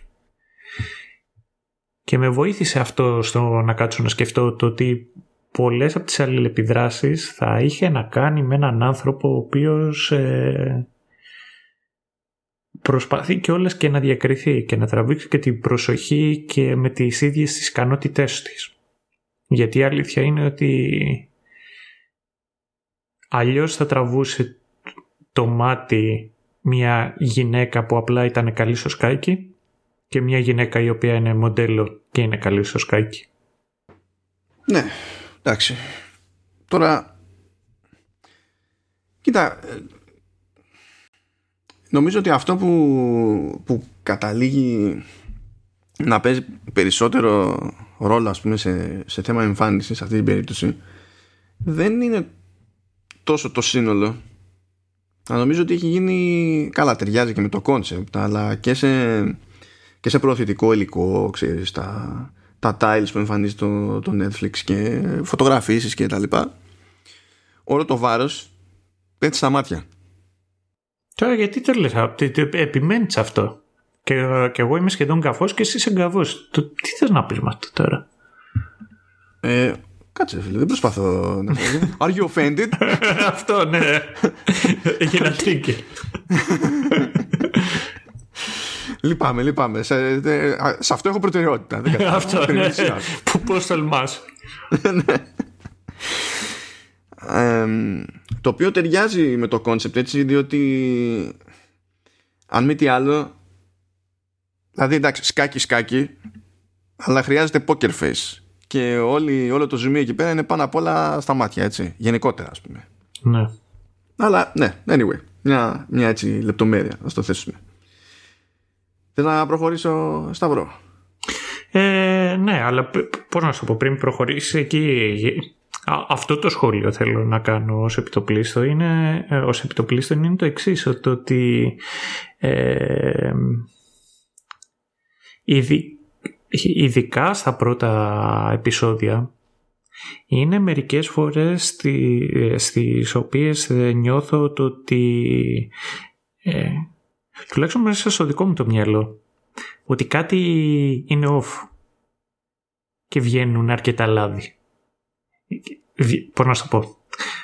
Όταν είδα για παράδειγμα τον Πατριό και το, να βλέπει, ο τύπος είναι λιγάκι λιγάκι το να βλέπει είναι λιγάκι μυστήριο. Ε, εμένα μου πέρασε στο μυαλό, ξέρω εγώ, θα, θα, θα, θα περάσει από κακοποίηση. Ναι, όχι, ναι, απλά διαφορούσε ακόμη περισσότερο. Ναι, ο, αυτό. Ο συγκεκριμένος. Ναι, αλλά ξέρεις που, που, που, όταν. Πώς να σου το πω. Όταν κάποια στιγμή λέει η Μπεθ το ότι «Μα καλά δεν με θέλει» και λέει η μητρία της ε, «Εκείνο σε πρότεινε να σε υιοθετήσουμε». Ε, εκεί λιγάκι λέω εδώ πέρα τι θα παιχτεί». Ναι, εντάξει, είναι... Ήταν αυτό. Ε, ναι, όπως είναι, και... είναι, είναι, λογική σκέψη να κάνεις ναι. δεδομένων των περιστάσεων. Ναι, αλλά αυτό θέλω να σου πω ότι μήπως το, το, ήταν κάτι το οποίο συνέβη και το παρανόησα εγώ ή Πώς να σου πω, σου έτυχε και εσένα. Το ίδιο συμβαίνει. Όχι, κοίτα, για να είμαι ειλικρινής, και εμένα πήγε το μυαλό μου εκεί πέρα. Έτσι, τώρα βέβαια το κατά πόσο αυτό στήθηκε, ξέρεις, ώστε να πετύχει αυτό που μας πέρασε από το μυαλό ή όχι, είναι λίγο σχετικό. Γιατί η αλήθεια είναι ότι ακόμα και αν αδιαφορείς ε, τόσο, εντάξει, έτσι θα διαφορεί και κατά τα άλλα υπήρχε πάντα και το ενδεχόμενο η μητριά Απλά να το λέει, ξέρεις, για να μην αισθανθεί άσχημα, ξέρω εγώ. Ναι, αλλά αυτό ήταν, ξέρω εγώ, ήταν το τελευταίο, Φερρυπίν. Στην υπόγα είναι τώρα ο γέρος. Ε, είναι κάποια στιγμή που πηγαίνει να παίξει με μεγαλύτερα παιδιά. Η Μπεθ. Και βλέπει την καθ... την, ε, τη διευθύντρια εκεί να λέει «Α, και ποιος θα είναι άλλος μαζί». Δύο. Ε, πώς να σου το πω. Ήταν σαν να ε, μια του κλέφτη, δύο του κλέφτη και εκεί σκάει ο πατριός και λέω τώρα η κακομήρα λέω δεν θα την γλιτώσει. Εντάξει, τελικά δεν είχαμε τέτοια. Ναι, ναι, αυτό. Και γενικότερα, και γενικότερα και πιο μετά θα, θα δούμε και θα, θα, θα συνεχίσουμε αυτή την κουβέντα πιο μετά όταν ε, τελειώσουμε τέλος πάντων με το τι έγινε μέσα στη σειρά είναι ότι την βγάζει αρκετά λάδι σε πολλές φάσεις η Beth ναι, ότι κατά μία έννοια εντάξει, έχει τραβήξει ό,τι έχει τραβήξει, αλλά από ένα σημείο και έπειτα πάνε πάνω κάτω όλα δεξιά. Κάπως ναι, έτσι. Ναι. Ναι, εντάξει, βέβαια είναι από τα προβλήματά της ότι αυτό δεν μπορεί να το αντιληφθεί. Οπότε το μόνο που μπορεί να κάνει είναι να εστιάζει στον επόμενο στόχο και τον επόμενο στόχο και τον επόμενο στόχο.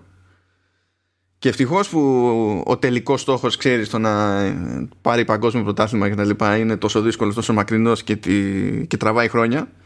Διότι αν το πετύχαινε γρήγορα, εκεί μπορεί να κατέρε. Μετά. Άμα έχανε κάποιον άλλο στόχο, ρε παιδί μου. Ναι. Ε, Rocky 3, ναι. Ναι.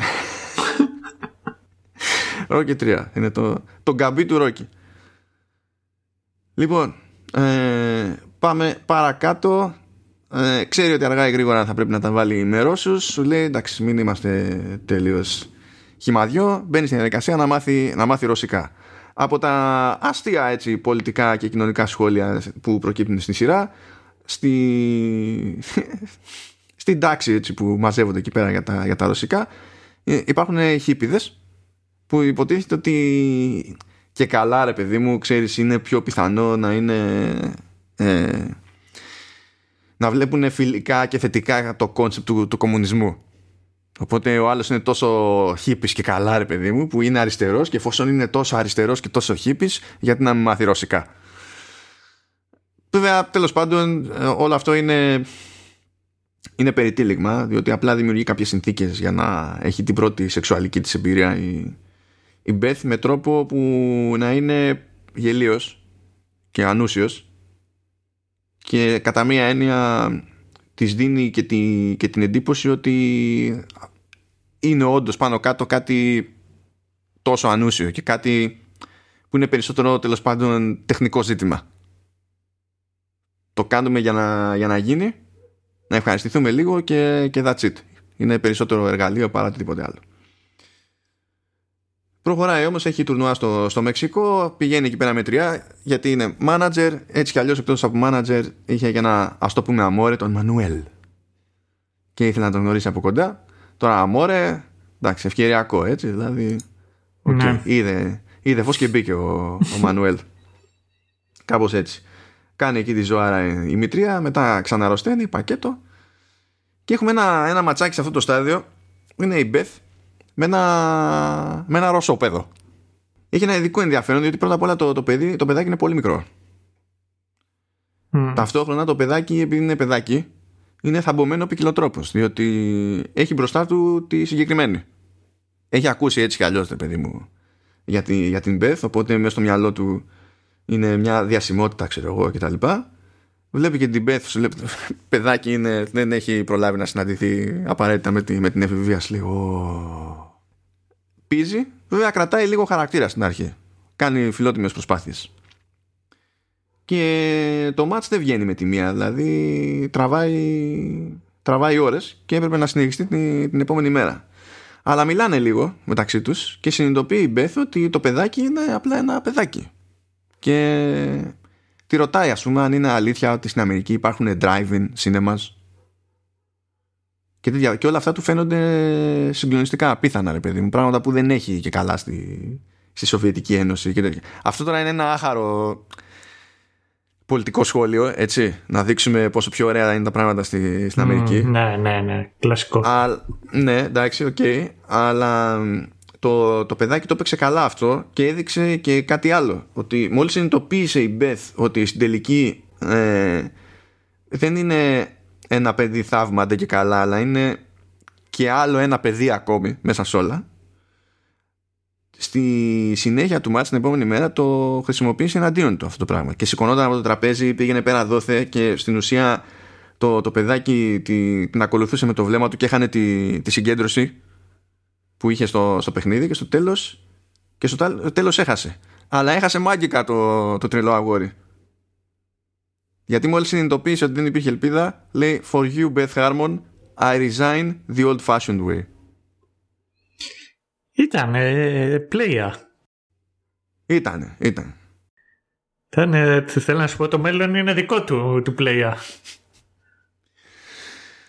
Ε, και το ανταπέδωσε, δηλαδή έπαιξε και λίγο bond μέσα σε όλα, έτσι, ναι. γιατί κατά μία έννοια και, τα, και οι δύο έτσι, είναι αυτό που λένε και καλά child prodigies κάπως έτσι Ε, και γύρισε και η Beth και του λέει ότι you're the best I've ever played. Υπήρξε μια αλληλοεκτίμηση, δηλαδή παρά το τέχνασμα που έκανε για να κερδίσει.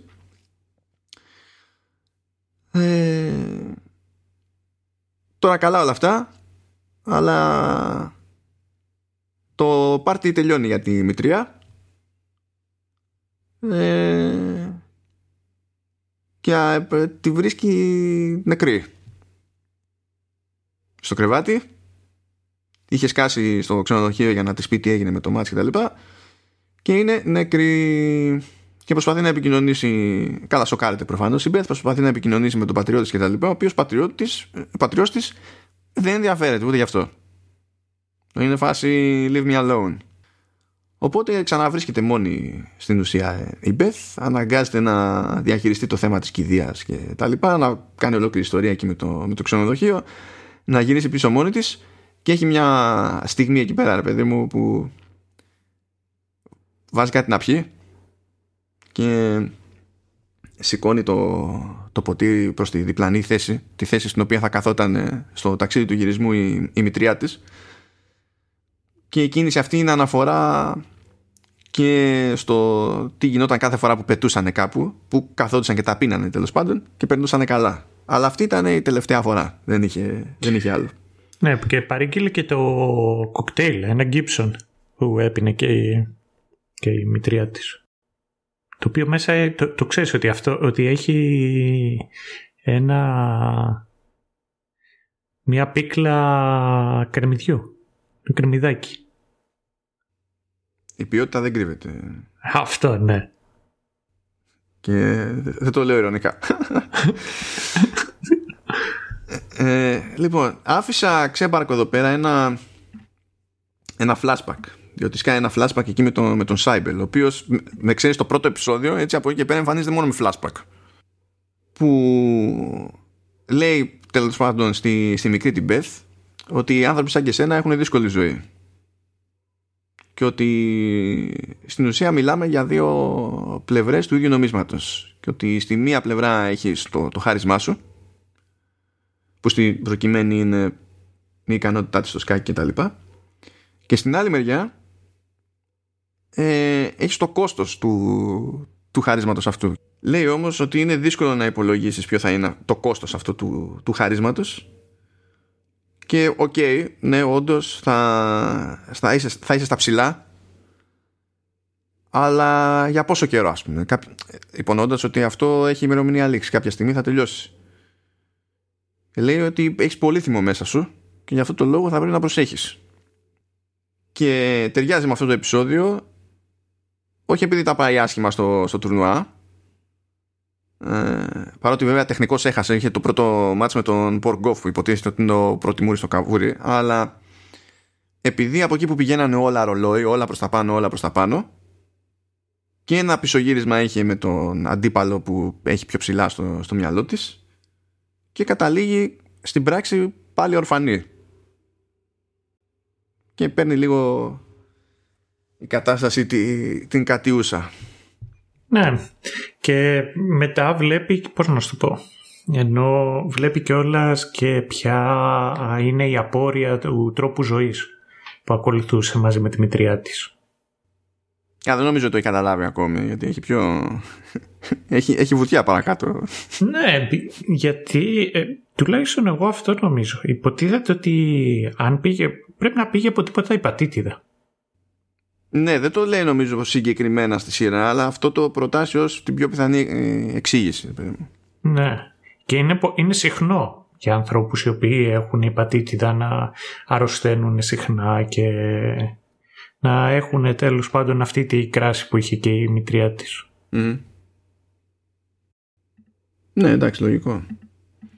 Εν μεταξύ, πάντως και στο μικρό το, το παιδάκι εκεί, το, το ρωσάκι, είναι πολύ πιο σύγχρονο φαινόμενο από ό,τι περίμενα τα child prodigies στο σκάκι. Και ένας ε, από τους δύο οι οποίοι γράψανε λοιπόν ξέρω ότι ο ένας δεν λέγεται παντοφλίνη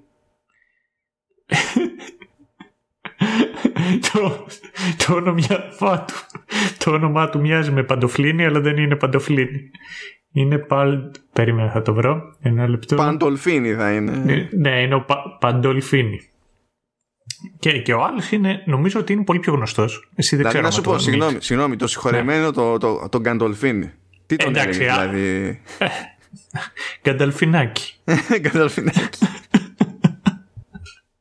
ε, ε, λοιπόν, ήταν, ε, βοηθού, ήταν ε, και εκείνη, ε, ήταν και εκείνος child prodigy και βοήθησε στο να αποτυπώσει και αυτή την πλευρά. Αλλά ακόμα και ο, ο τωρινός παγκόσμιος πρωταθλητής, ο, ο Μάγνους Κάρλσεν, και αυτός είναι child prodigy. Και είναι και χρόνια παγκόσμιος πρωταθλητής, έτσι, όχι μια και δύο νομίζω. Έχει, ναι, ναι, ναι. έχει δώσει πόνο το άτομο. Ναι, είναι νομίζω από το 2010. Είναι τε, τε, τέλος πάντων rank 1. Ναι, και 30 χρονών. Από, από πολύ μικρός είναι. Που, που είναι εντωμεταξύ Νορβηγός. Δεν ξέρω ο Ηλίας άμα, αν το παίρνει πάνω του. Εκεί. Ξέρω, ναι, γιατί ο Ηλίας δηλώνει περήφανος Νορβηγός. Είναι, ναι. ναι, αυτό. Ναι, μπορεί να καπηλεύεται τώρα τη, αυτή τη νορβηγικότητά του. Ε, και α, δεν ξέρω, τώρα κάνουμε παρένθεση, αλλά πες ότι ήμασταν στο δρόμο και περπατούσαμε. Τουλάχιστον έτσι κάνουμε τις συζητήσεις και τότε. Ε, δεν ξέρω αν τον παρακολούθησες καθόλου το Magnus Carlsen.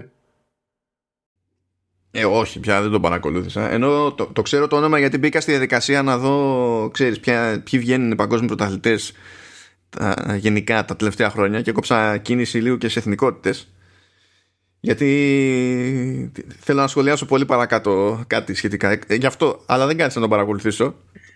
Ε, ωραία, πιάσουμε και πιο θα, θα, θα πω αυτό και θα συνεχίσουμε και πιο μετά. Θα σου πω περισσότερα πιο μετά για το Γκάλσεν. Είναι το ότι επειδή βρε παιδί μου είναι 30 χρονών δεν είναι μεγάλος και ξεκίνησε σαν Charlie Prodigy σημαίνει ότι είναι πολύ πιο εύκολο να παρακολουθήσεις και να δεις αποσπάσματα τη ζωή του. Και τον βλέπεις στα ταξίδια που έκανε εκεί μπάνιο στη πισίνα και ήταν μαζί με τη μητέρα του η οποία τον έπαιρ, ή τον πατέρα του και τον πέραν βίντεο και του λένε αύριο θα παίξουμε με τον Ανατόλη Κάρποφ και λέει ε, εντάξει νομίζω ότι τον έχω ε... ε τι, τι, με, τι με βαφτίσαν οι γονείς μου Μάγνους; Αυτό ναι. Αλλά πώς να σου πω είναι αντίδραση νιώθει και την πίεση αλλά ταυτόχρονα και Ιντριγκάρεται από αυτό. Δηλαδή βλέπει παίζει ενάντια στα είδωλα του. Εντάξει, επόμενο, και... έτσι λειτουργούν αυτά. Ναι, και είναι επόμενο. Και ήταν πολύ και, του... και πολύ ωραία και η απόδοση αυτού του χαρακτηριστικού και από, του... και από τον Πλέια. Οπα, είναι Ρώσος. Ο... Τον Πλέια. Το είπα καλύτερα. Είχε ρώσικη προφορά, δεν ξέρω. Αλλά ναι, αυτό. Λοιπόν, σφίγγουν τα πράγματα, διότι είπαμε, ξέρει ότι αργά γρήγορα πρέπει να καταφέρει να κερδίσει τον Μποργκόφ και η πρώτη απόπειρα δεν βγήκε σε καλό γενικά. Και κάπως έτσι τη, ξαναφυτρώνει ο Μπέλτικ. Αυτή τη φορά με φτιαγμένη οδοντοστοιχεία. Ήταν plot device η οδοντοστοιχεία, Σταύρο. Έμεινα έκπληκτος. Λες για χάρη του ρόλου όντως να το φτιάξει. Πιο όταν τελειώσουμε μετά να δούμε πώς είναι κανονικά τα δόντια του Ντάντλι. Λέει είχε σκάλωμα τέλος πάντων ο Μπέλτικ, αισθανόταν μειονεκτικά για τα δόντια του γιατί στην ουσία είχε, ήταν τσιμπημένος με, τη, με την Μπεθ αλλά ήξερε ότι είναι, είναι χάλια η φάση και τα λοιπά και ένας λόγος που κάθισε και τα φτιάξε όπως αποκαλύπτει παρακάτω είναι αυτός. Αν δεν έχει σημασία δεν είναι αυτό το ρεζουμέ, το ρεζουμέ είναι ότι ε, εμφανίζει τον Μπέλτικ με στόχο να, να βοηθήσει την, την Beth προπονώντας την κατά μια έννοια. Και χρειάζεται να την πιέσει τέλος πάντων για να το δεχτεί. Με τα πολλά το δέχεται η Beth και παίζει μια περίεργη δυναμική τέλος πάντων σε όλη αυτή την αλληλεπίδραση διότι στην αρχή ε, έχει αρνητική στάση. Ε, μετά μαθαίνει ότι τέλος πάντων μένει κάπου αλλού ο Μπέλτικ και δεν θα είναι πάντα πάντα βολικό να συμβαίνει όλο αυτό το πράγμα και τελικά του λέει έλα κάτσε έλα, έλα μείνε εδώ ε, καταλήγουν να έχουν και ερωτικές σχέσεις αλλά είναι αυτό. Είναι περισσότερο μια κατάσταση ξέρω εγώ παρά μια, μια σχέση, σχέση. Ε, παίρνει χαμπάρι τι παίζει με τα χάπια ο, ο Μπέλτικ. Ε, εμείς βλέπουμε κάτι που δεν μπορεί να το ξέρει ο Μπέλτικ βέβαια. Εμείς ως θεατές βλέπουμε ότι ε, η Μπεθ μαζεύει συνήθειες που είχε η μητέρα της. Περισσότερο.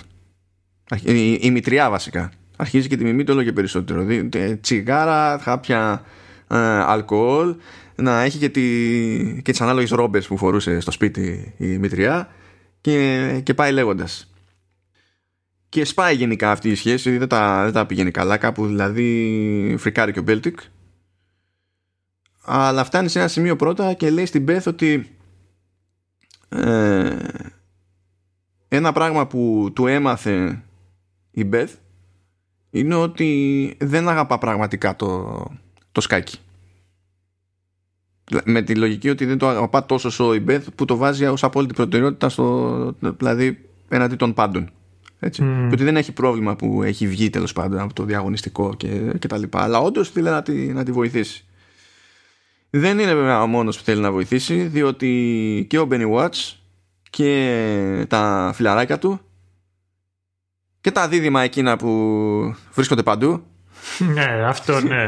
είναι αυτά και τα άλλα στο The Signing βρίσκονται έτσι παντού. ναι, ναι ε, θέλουν και εκείνοι να τη βοηθήσουν προπονώντας την για, ώστε να έχει καλύτερες πιθανότητες την επόμενη φορά που θα βρεθεί στο δρόμο, στο δρόμο της ο Μποργκόφ ο, ο Μπένι της λέει ναι εντάξει θα βοηθήσω αλλά να έρθει στη Νέα Υόρκη δεν ξεβολεύομαι ξέρω εγώ και τέτοια ε, και προχωράει το πράγμα αρχίζει, αρχίζει στην ουσία ξεκινάει μια διαδικασία αυτό είναι ξέρεις το, το κλασικό το, το μοντάζ του Ρόκι είναι παίζει training γιατί ναι, ναι, η ναι. τελική μάχη, η τελική αναμέτρηση είναι, είναι κάπως έτσι η, η φάση. Πηγαίνει λοιπόν στη Νέα Υόρκη, το παίρνει στα σοβαρά ο, ο Μπένι, ενώ υπάρχει εκεί πέρα μια θεωρητική έτσι, ερωτική ένταση, ο Μπένι είναι αρνητικός. Κάτι που δεν περιμένει γενικά η Μπεθ. Τη ζορίζει κιόλας, την έχει εκεί πέρα κοιμάται στα πατώματα. στο αχούρι που έχει εκεί στη, Νέα Υόρκη για σπίτι. Ε, δεν της επιτρέπει να, να πίνει γιατί σου λέει ότι πρέπει να ξέρεις σου γίνεται τώρα. Δεν, δεν πας για πλάκα, ξέρω εγώ, να παίξεις με τον Μποργκόφ. Και υποτίθεται ότι θα αντιμετωπίσει ξανά τον Μποργκόφ στο, στο Παρίσι το 1967. Εκεί προκύπτει μια χαρακτήρας ακόμη η, η Κλειό που είναι μια Γαλλίδα που είναι γνωστή εκεί πέρα του, του Μπένι είναι στο, στο παρεάκι η οποία είναι ας το πω τώρα ε, ε, είναι ένα πολύ συγκεκριμένο ε, στερεότυπο φεμινιστικό. Του στυλ κάνω τη ζωή μου ευχαριστία τη ζωή μου έχω τις σχέσεις που θέλω ε, θα κάνω τα ξενύχια μου ε, θα, θα, κάνω μια παρένθεση ναι. ε, είναι ένα στερεότυπο το οποίο έχουν κυρίως οι Αμερικανοί και τις Ευρωπαίες ναι ναι και Καλά, δι' είναι... τις Γαλλίδες ναι, ok, okay, αλλά το δεν, δηλαδή δεν, δεν είναι απλά για τις Γαλλίδες, είναι και για το φεμινιστικό της υπόθεση στη, ναι, στη ναι, μέση, ναι. ρε παιδί μου. Γιατί πηγαίνει σε κάποια φάση η Κλέο και δηλώνει και αυτή ξενερωμένη με τη ζωή της γιατί σου λέει είμαι μοντέλο. Στην ουσία δεν έχω κάποια ικανότητα σαν και σένα, ξέρω εγώ, η οποία θα εκτιμηθεί. Είμαι ένα, ένα σακί και μου φοράνε πράγματα, ξέρω εγώ. Τυχαίνει και αρέσω, τυχαίνει και βολεύω και, και πάει λέγοντας, παιδί μου. Οπότε είναι και εκείνη, δηλαδή φαίνεται να είναι ε, ανεξάρτητη δυναμική και είναι ρε παιδί μου, αλλά αυτό δεν σημαίνει ότι θεωρεί ότι είναι ευχαριστημένη με τη ζωή της γενικότερα. Αλλά βλέπει την προσπάθεια της Μπεθ έρχεται κοντά με την Μπεθ ε, έρχεται πολύ κοντά με την Μπεθ στο, έστω και για λίγο. Και βλέπουμε στην ουσία την, την Beth κόντρα και σε ένα άλλο στυλ ανθρώπου διότι μέχρι τώρα του βλέπαμε να έχει πιο συγκεκριμένες αλληλεπιδράσεις.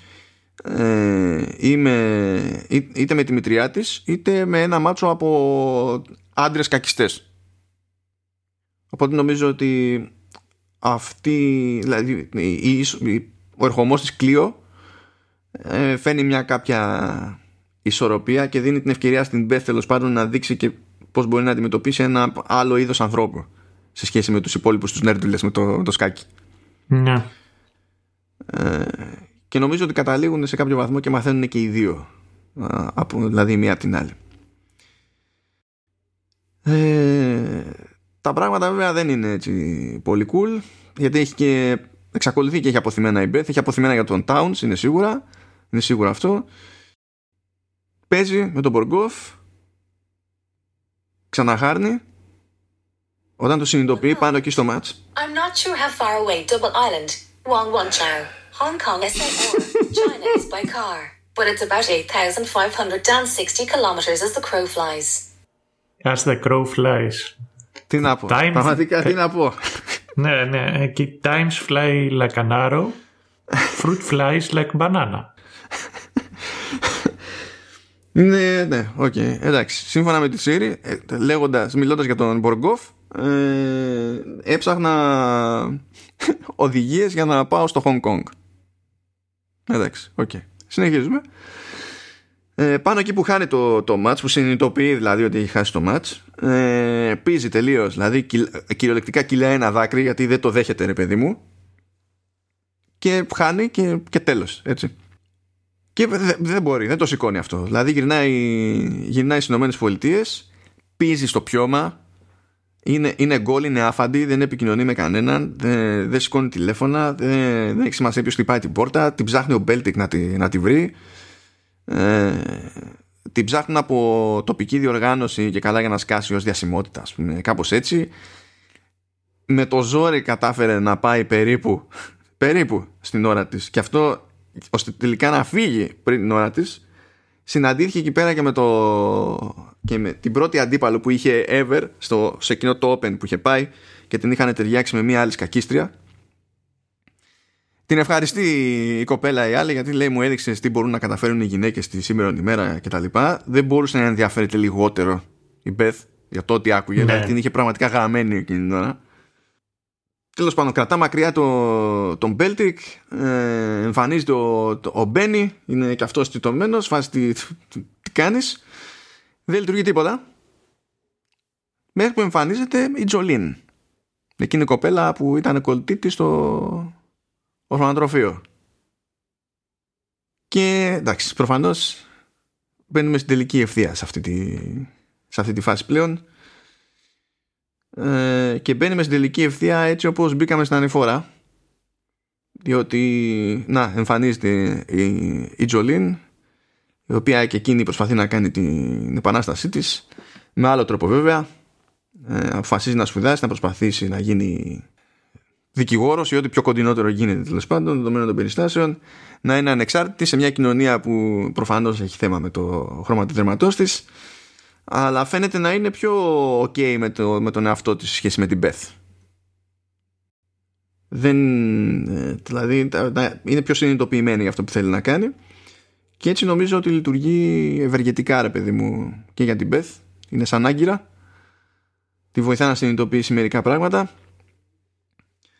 και τη συνοδεύει σε μια διαδρομή που ξεκινά με αφορμή το θάνατο του κυρίου Σάιμπελ που από τότε που έφυγε από το σχολείο δεν τον είχε ξαναδεί. Και η τελευταία επαφή που είχαν ήταν εκεί όταν υιοθετήθηκε και χρειάστηκε χρήματα για να καταφέρει να μπει στο, στο πρώτο της τουρνουά. Και τη χτυπάει άσχημα αυτό το πράγμα. Και πηγαίνουν μαζί με την Τζολίν στη, στην κηδεία. Επισκέπτονται και το, και το φανοτροφείο. Περνάνε και από το από το τροχόσπιτο της βιολογικής της μητέρας και στην ουσία είναι σαν να κάνουμε ξέρεις, μια διαδρομή, να κάνουμε ένα πέρασμα από τους μεγάλους σταθμούς της ζωής της που τη, που τη διαμόρφωσαν. Κάπως. Με εξαίρεση ενδεχομένως, ξέρεις, τους, τους ίδιους τους, τους θετούς τους γονείς. Τέλος πάντων, υπήρχε ένα θέμα εκεί πέρα με το αν θα καταφέρει να βρει αρκετό φράγκο για να καταφέρει να χρηματοδοτήσει το ταξίδι της στη, στη Μόσχα για το παγκόσμιο. Να μην τα πολυλογούμε, γίνεται εκεί μια μόντα, δεν βγαίνει σε καλό η μόντα, καταλήγει και παίρνει τη βοήθεια του κοινού, συγκεκριμένα τη βοήθεια της Τζολίν. Δανικά, δανικά. Και καταλήγει να πάει στη Μόσχα. Εκεί πέρα είναι ήδη η διασημότητα έτσι κι αλλιώς. Καλά, στην τελική μιλάμε για παγκόσμιο πρωτάθλημα, έτσι. Ναι, Αλλά... εντάξει. Βλέπεις και τη διαφορά μεταξύ το πώς αντιλαμβάνονται το σπορ σε μια περιοχή και στην άλλη. Ναι, αυτό ήθελα να πω. Γιατί είναι θαμπομένοι οι Ρώσοι επειδή όποιοι γυναίκα στα τελικά, ξέρω εγώ. Αλλά ταυτόχρονα είναι και πολύ. Δηλαδή δείχνει η σειρά, ρε παιδί μου, ότι υπάρχει φοβερό ενδιαφέρον στη, στη, στη Μόσχα από το κοινό, διότι έχουν παράδοση στο άθλημα και γουστάρουνε. Οπότε είναι σημαντική υπόθεση, ρε παιδί μου, για, τη, για την πάρτη τους.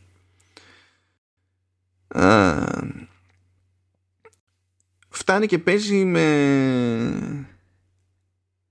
με τον Λουζένκο το οποίος είναι γυρεότερος παίχτης και είναι ένα εμπόδιο πριν από το τελικό ας πούμε με τον Πορκόφ ο Λουζένκο είναι ωραίος τύπος δεν ναι, εμφανίζεται για πάρα πολύ είναι ωραίος τύπος όμως, γιατί είναι μια λογική ότι κοίταξε να δεις, εγώ έχω τόσα χρόνια στο άθλημα, υποτίθεται ότι είμαι μούρης κτλ.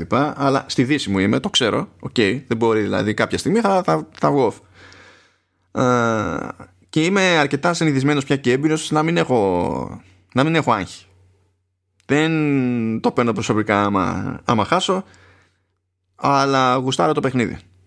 Και γουστάρω και αυτούς που γουστάρουν το παιχνίδι και γι' αυτό παραμένει ήρεμο σε όλο το, σε όλο το match. Και όταν χάνει και το συνειδητοποιεί όταν χάνει ε, είναι δηλαδή είναι full αξιοπρεπής και το δέχεται μοιράζοντας και φιλοφρονήσεις στη, στην Beth. Του στείλω ότι ναι έχασα, κέρδισες δικαίως χαίρομαι, έπαιξες πάρα πολύ καλά, σούπερ. Οπότε μένει ένα τελικό ματσάκι με τον Μποργόφ. Αλλά προφανώς είναι και τα media εκεί πέρα, γίνεται ο Χαμούλης και στα media είναι και ο Towns. Οπότε τραβάει εκεί πέρα ένα κάποιο ζόρι. Ταυτόχρονα χαίρεται που έχει και ένα γνώριμο πρόσωπο ακόμη βέβαια εκεί πέρα. Η, η Beth. Διότι το μόνο άλλο πρόσωπο που είχε κοντά της ήταν ένας πράκτορα στη CIA που ήταν υποστηρικτικά εκεί πέρα με τη λογική ότι εντάξει ψυχρός πόλεμος you never know. Ας στείλουμε κάποιον κάπως έτσι. Ε, ε, να κάνω εδώ πέρα ένα σχόλιο. Για πες. Έχω την εντύπωση μα, βασικά περίμενε ένα λεπτό. Ψάχνω κάτι να κάνω θόρυβο αλλά δεν έχω μπροστά μου για να, να ακουστεί σαν να φτιάχνω ένα καπέλο από αλουμινό χαρτό. Κάτσε να φορέσω το tin foil heart μου. Από το εξής. έχω μια υποψία ότι η Κλειό μπορεί να ήταν Ρώσος κατάσκοπος. Γελάς ρε. Γιατί και αποπλάνησε την Μπεθ στο Παρίσι πριν το παιχνίδι με τον Πορκόφ και είναι η μοναδική που βλέπουμε εμείς και γνωρίζουμε ότι ξέρει για τον Downs. Και όταν σκάει ο Downs ε, στη Μόσχα λέει «Ω, για κάποιο τρόπο τέτοιο». Ε, δουλέψανε γρήγορα και βγήκε η βίζα μου και ήρθα ενώ δεν το περίμενα. Δεν είναι ότι είναι κανένα μεγάλο όνομα ούτε ότι γράφει σε κανένα τεράστιο μέσο. Και άμα ήταν όντως πράκτορας της ε, Σοβιετικής Ένωσης, μπορεί να πιστεύουν ότι θα την αποπροσανατολίσει την Πέθα αν βρίσκεται εκεί. Τώρα, φανταστείτε, βγάζω το την φόλη μου. Συνέχισε. Εντάξει, δεν, δεν έχει, ξέρω εγώ, δεν έχεις κάτι άλλο. Του στείλει η γη είναι επίπεδη ή κάτι τέτοιο. Για να, για να ταιριάξει, να δέσει όλο μαζί. Έλα ρε, δεν είναι τόσο εξωφρενικό. Αλλά ναι εκεί κάνει μια κίνηση η οποία είναι σημαντική για την ίδια και ταιριάζει και με όλη τη την πορεία μέχρι εκείνο το στάδιο. Μιλάει για λίγο πριν το τελικό μάτς. Ε, απευθύνεται στα, στους δημοσιογράφους. Τους λέει ότι έμαθε σκάκι, της έμαθε σκάκι ο κύριος Σάιμπελ και τους ζήτησε να υποσχεθούν ότι θα το τυπώσουν αυτό, ότι θα το συμπεριλάβουν στα, στα άρθρα τους. Και, και κατά μία έννοια έτσι προσπαθεί να τον τιμήσει παρότι δεν προσπάθησε ούτε να τον δει τόσα χρόνια. Και θέλησε να καλύψει, mm. ας το πούμε έτσι, αυτό το, το κενό που έχει αφήσει. Έχετε βέβαια ο, ο τελικός με τον Ποργόφ. Τα πράγματα γενικά είναι, είναι δύσκολα. Δεν βγαίνει μέσα στην ίδια μέρα το, το μάτς, το αφήνουν στη μέση. Ε, και υποτίθεται ότι πρέπει να συνεχιστεί ο αγώνας την, την επόμενη μέρα. Και εκεί έχουμε μια άλλη πάρα πολύ σημαντική στιγμή για, το, για τη σειρά γενικά. Διότι βάζουν λεφτά για το, για το υπεραστικό. Ναι όλοι όλες οι κλασικές μούρες που έχουν ε, διασταυρωθεί τέλος πάντων με, τη, με την Beth Benny Watch, Beltic, τα δίδυμα όλοι όλοι όλοι ναι το support group. Ναι. Και βαράνε ξενύχτη στην, στην Αμερική και προσπαθούν να, με βάση τα μέχρι τότε δεδομένα της παρτίδας να χτίσουν στρατηγικές και να βοηθήσουν την Beth. Και είμαστε και στην πρώτη φάση που η επιρροή όλων αυτών των παραγόντων πιάνει τόπο στην Beth ώστε να πάει να συνεχίσει αυτό το match χωρίς να βασίζεται σε, σε χάπια. Και βλέπουμε τελικά ότι αρχίζει και λειτουργεί το μυαλό της ε, και βλέπει διάφορους συνδυασμούς στα γρήγορα και μπορεί να υπολογίσει γρήγορα ποια θα είναι η εξέλιξη του παιχνιδιού με έναν τρόπο που όλη η σειρά έδειχνε ότι μπορούσε να πετύχει μόνο με τη βοήθεια των χαπιών. Και το ίδιο πίστευε και η ίδια. Οπότε κάνει και ένα, και ένα breakthrough. Και καταφέρνει με τα πολλά να κερδίσει το τελικό, να κερδίσει τον Μποργκόφ. Και ο Μποργκόφ δέχεται την ήττα του με αξιοπρέπεια πάνω απ' όλα. Κανένα πρόβλημα. Και κλείνουμε τη, τη σειρά με, τη, με την Beth να κάνει μια βόλτα εκεί πέρα στη Μόσχα και να πέφτει σε ένα πλακόστρωτο ξέρω εγώ όπου είναι μαζεμένοι κάτι παππούδες με τραπεζάκια και παίζουν σκάκι και κάθεται να παίξει με ένα παππού γιατί το ότι βγήκαμε πρώτοι οκ okay, αλλά το σκάλωμα σκάλωμα ναι και πλέον μπορούμε να παίξουμε και με λιγότερο άγχος έτσι δηλαδή οκ okay, δεν μας κυνηγάει κανένας αυτό που θέλαμε να κάνουμε το κάναμε. Εντάξει, άκου να σου πω. Θα πες με, με ρώσει τώρα ανεξαρτήτως ηλικίας, περιμένεις. Ανά πάσα ώρα και στιγμή να ακούσει κάτι να βροντάεις και σούκα. Τουλάχιστον εγώ από την εμπειρία μου online gaming αυτό μου έχει μείνει. Γιατί ε, παίζει με Ρώσους παππούδες online. Ο Ρώσος θυμωμένος ακούγεται, δεν έχει ηλικία η φωνή του καταρχάς. Λίγη βόλκα, λίγο μπινελί και ξανανιώνει. Αυτό, ναι. Είναι το, το πιο κλασικό. Ε, μπαίνει σε, σε group, ειδικά σε κάτι Call of Duty και άκουγε σου καμπλιά Rush B. Αυτό. Είχα ανεμονή με, με, με το Rush B, να πάμε όλοι στο B.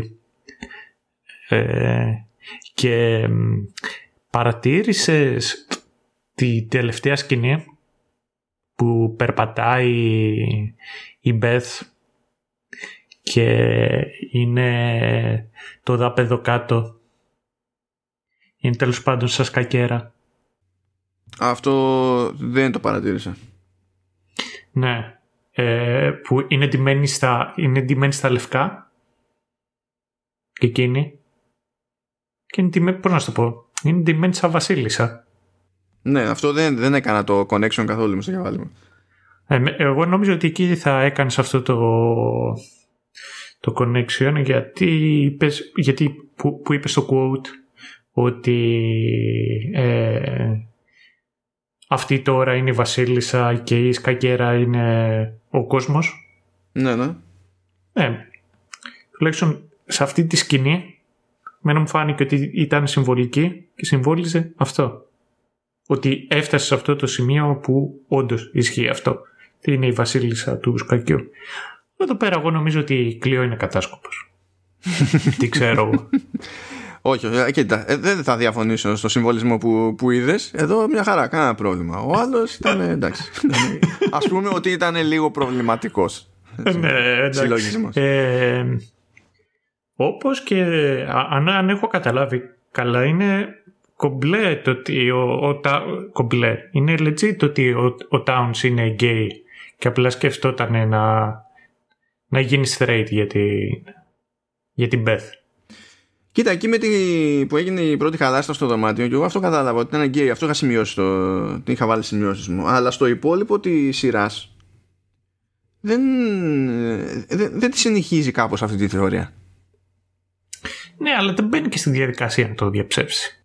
Ναι, και δεν καταλαβαίνω τελικά τι προσπαθεί, ξέρεις, να κάνει η σειρά με αυτό συγκεκριμένα. Ναι, κοίταξε, μέσα στο δικό μου το μυαλό το κάνον είναι ότι είναι γκέι αυτός. Ε, λοιπόν, έχουμε πράγματα να πούμε βέβαια. Έχουμε πράγματα να πούμε. Δεν ξέρω αν έχεις κάποιο πρώτο καημό να προτάξεις. Πρώτο καημό να προτάξω, όχι. Έχω πράγματα να πούμε και να συζητήσουμε και τα λοιπά, αλλά διάλεξε. Λοιπόν, κοίτα, εγώ θέλω να, να βγάλω από τη μέση ένα, ένα συγκεκριμένο. Ναι. Επειδή στα έλεγα και πριν πατήσουμε ρεκ. Ναι. Ε, Έλεγα λοιπόν στο Σταύρο ότι τη σειρά αυτή δεν την πίστευε η, η Netflix καθόλου. Και κάπως πρέπει να το στηρίξω αυτό το πράγμα. Λοιπόν, ναι, ναι, πέ, και εγώ αυτό πέ, περιμένω. Πέραν του casting, έτσι, διότι δεν έχει παίξει τώρα κανένα συγκλονιστικό φράγκο για casting, έτσι. Ούτε η, η, η Άνια έχει το ανεπανάληπτο κασέ και όλες οι υπόλοιπες φάτσες είναι, είναι περίπου. Έτσι. Αλλά δεν, δεν είναι αυτό που με οδηγεί σε αυτό το συμπέρασμα. Είναι ότι σε κάποια φάση, νομίζω όταν είναι στο, ή στο Παρίσι, στο Μεξικό, υποτίθεται ότι είναι σε ξενοδοχείο η, η Μπεθ μαζί με τη μητριά της και ανοίγουν τα πατζούρια και κοιτάζουν έξω. Και προφανώς δεν είναι ρε παιδί μου όντως στην πόλη και να, να έχει γίνει εκεί το, το γύρισμα και το έξω είναι CGI. Ναι. Και είναι από τα χειρότερα CGI αυτού του είδους που έχω δει τα τελευταία χρόνια. Ε, εγώ να σου πω την αλήθεια έπρεπε να με βάλεις σε σκέψεις. Είδα ότι ήταν κακό το CGI, το CGI αλλά είπα ότι ξέρω μπήκαν στη διαδικασία να πετάξουν τώρα CGI γιατί θέλανε να αναδείξουν ότι είναι εποχής κατάλαβες. Ναι, όχι, δεν αναρωτιέμαι γιατί βάλανε CGI, αλλά δεν, δεν, δεν κατανοώ πώς, είναι, πώς και καλά, ξέρεις, ε, ήταν τόσο λυψό το φράγκο που αυτό δεν μπορούσε να ήταν λίγο καλύτερο. Είχα καιρό να δω κάτι τόσο κακό σε κάτι τόσο καλογυρισμένο από άποψη τεχνικής, έτσι. Ναι, και επειδή είπες μεγάλα λόγια και ότι είναι το χειρότερο CGI που έχεις δει, ε, να πούμε φανερά ότι και οι δύο βλέπουμε σειρές του Μπερλάντι. Εννοείται ότι έχουν καλύτερα CGI εκεί πέρα. Ποιο, ποιο, σε ποιο ακριβώς είναι, είναι το αγαπημένο σου, ε, Legends of Tomorrow ή, ή Flash. Μαν, να σου πω κάτι. Ο, ναι. ο Λούτρινος, ο Μπίμπο, ε, ε, άσε τον Μπίμπο. Ο Μπίμπο έχει περισσότερη δουλειά μέσα life. του από αυτό που είδα εδώ πέρα στο μπαλκόνι. Μπίμπο is life, κοίταξε. Και ο Μπίμπο έχει περισσότερη προσωπικότητα από τους περισσότερους χαρακτήρες αυτή τη σειρά. Άσε τον πίπο. Ε, Ήθελα να το βγάλω αυτό μέσα μου διότι το θεωρώ κρίμα. Έτσι. Ε, κρίμα με τη λογική ότι η, η, Netflix δεν έχει πρόβλημα να σπρώξει μια σειρά. Εκείνη ελέγχει τον, τον αλγόριθμο. Έτσι. Θα στο τρίψει τη μούρη αν θέλει να το σπρώξει. Θα στο πετάει στις προτάσεις, θα σου στείλει email ακόμα και όταν σε ρυθμίζει έχεις βάλει να μην σου στέλνει email. Ναι. θα σου στείλει email, ε, θα, στο, θα μπει στη, στη σελίδα σου και θα είναι πρώτη μούρη στο καβούρι, θα το δεις εκεί στο top 10 θα, και αυτό το πράγμα που είδα σαν φάση εμένα μου έδωσε την εντύπωση ότι έπεσε πολύ έξω. Έπεσε πολύ έξω. Εδώ δεν πήρε Ρώσο για να κάνει το Μποργκόφ, φίλε. Εντάξει, πήρε το... Ίσως είναι και upgrade. Πήρε Πολωνό. Πήρε Πολωνό. Ο οποίος Πολωνός, έτσι, το fun fact, όχι τόσο fun fact, τέλος πάντων, ε, ο Πολωνός αυτός παίζει στο, στο The Medium που είναι horror game της Bloober Team που είναι τουλάχιστον αυτή είναι Πολωνή Α, είναι legit ε... Ναι, αλλά βέβαια τον βάλανε και στην ουσία έχει τη φάτσα του αλλά κατά τα άλλα δεν παίζει ο ίδιος πήρανε μόνο τη φάτσα του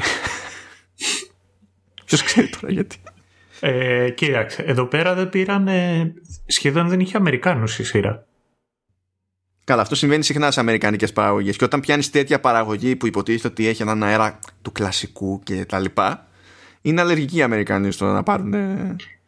Το θέμα είναι ότι ήταν απίστευτο. Δηλαδή, καταρχάς στην ε, έννοια Taylor Joy δεν ήμουν σίγουρος τι, τι, να τη βάλεις. Είναι και Βρετανίδα και ε, Αργεντινή και Βρετανίδα. Ή τουλάχιστον βάσει η σκούφια της από Και Αμερικανίδα, δεν να πεις. Ναι, και τι, τι είπα. Είπες Βρετανίδα και Αργεντίνη και Βρετανίδα. Εντάξει, ε, double double είναι αυτό. λοιπόν, ο Σέιμπελ είναι Αμερικάνος, μετά και, και η Μητριά. Αυτούς θυμάμαι ότι είναι στάνταρ. Μετά οι περισσότεροι είναι Βρετανοί, Ιρλανδοί, μια είναι ε, Δανογερμανίδα. Είχε Τζέρτζελο, τουλάχιστον. Ναι, εντάξει, κοίτα, να σου πω κάτι. Σε λίγο, έτσι όπως το πάνε οι ηθοποιοί που ανήκουν στο Commonwealth και έτσι με το κουσούρι που έχουν οι Αμερικανοί, στο τέλος θα παίρνουν Βρετανούς ηθοποιούς ή περίπου Βρετανούς ηθοποιούς για να κάνουν καλύτερη αμερικανική προφορά. το πιστεύω. Δηλαδή, δηλαδή εκεί κοντεύουμε να φτάσουμε. Δεν την παλεύουν τα άτομα.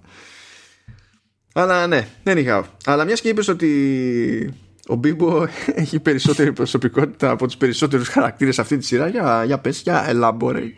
Ε, ε, όχι, εγώ το έλεγα για το τέτοιο. Για το Legends of Tomorrow. Αλλά και εδώ πέρα. Συγγνώμη, ναι. Κοιτάξτε, και για το Queen's Gambit. Είναι ευχάριστο διότι γίνονται πραγματάκια χωρίς είναι στην πραγματικότητα να γίνονται πραγματάκια. Και αυτό είναι και καλό και κακό.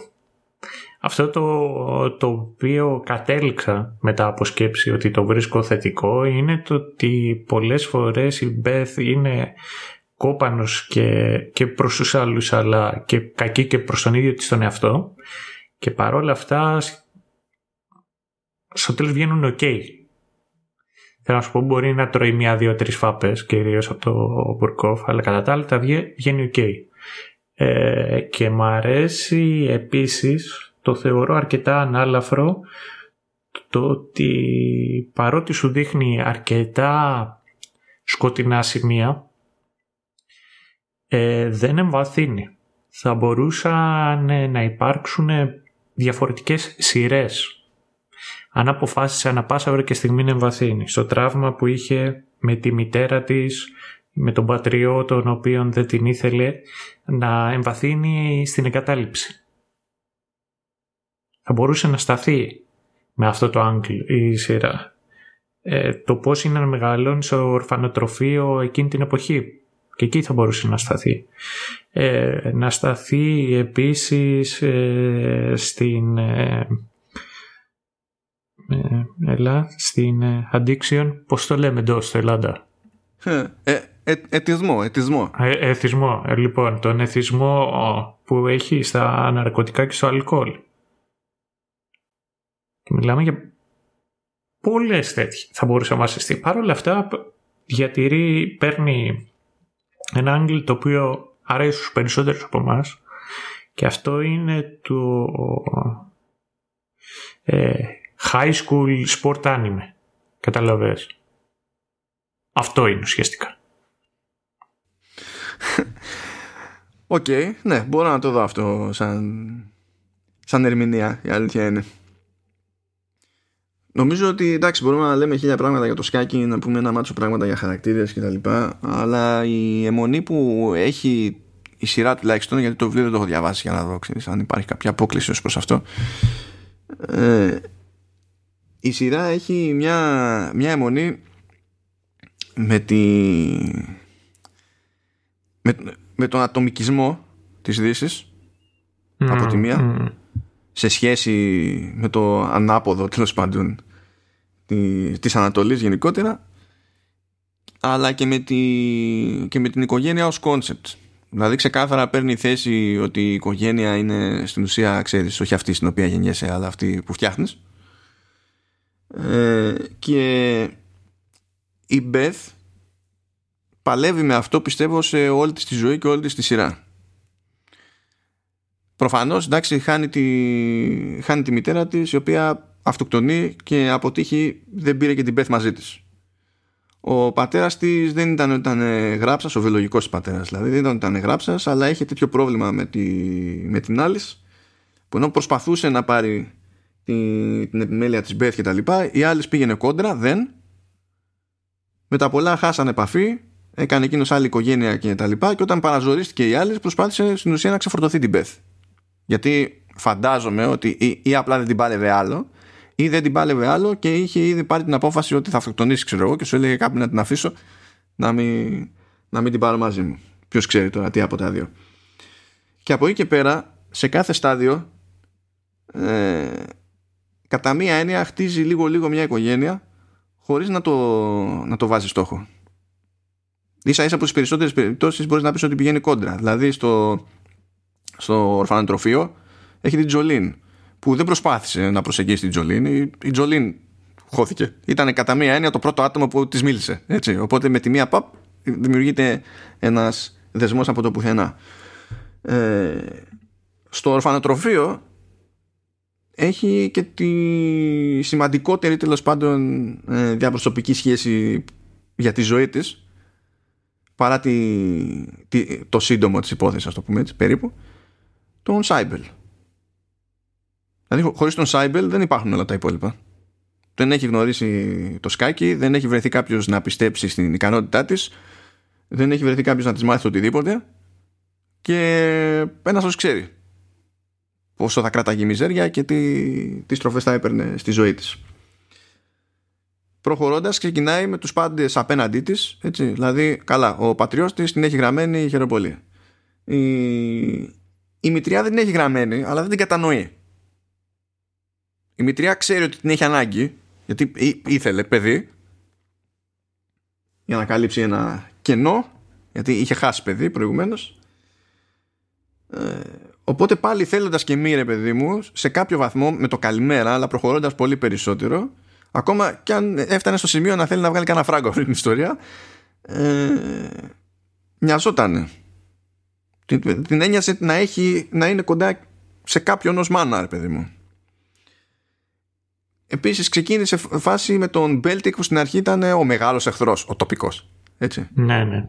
Αλλά ο Μπέλτικ πήγε πήγε τελείως κόντρα στην Μπεθ άλλοτε επειδή ήταν τσιμπημένος και άλλοτε επειδή απλά έβλεπε ότι η Μπεθ αξίζει τον κόπο για να τη βοηθήσει ο Μπένι Watts το ίδιο και δεν είναι τυχαίο που στο τέλος για να καταφέρει να κερδίσει τον Μποργκόφ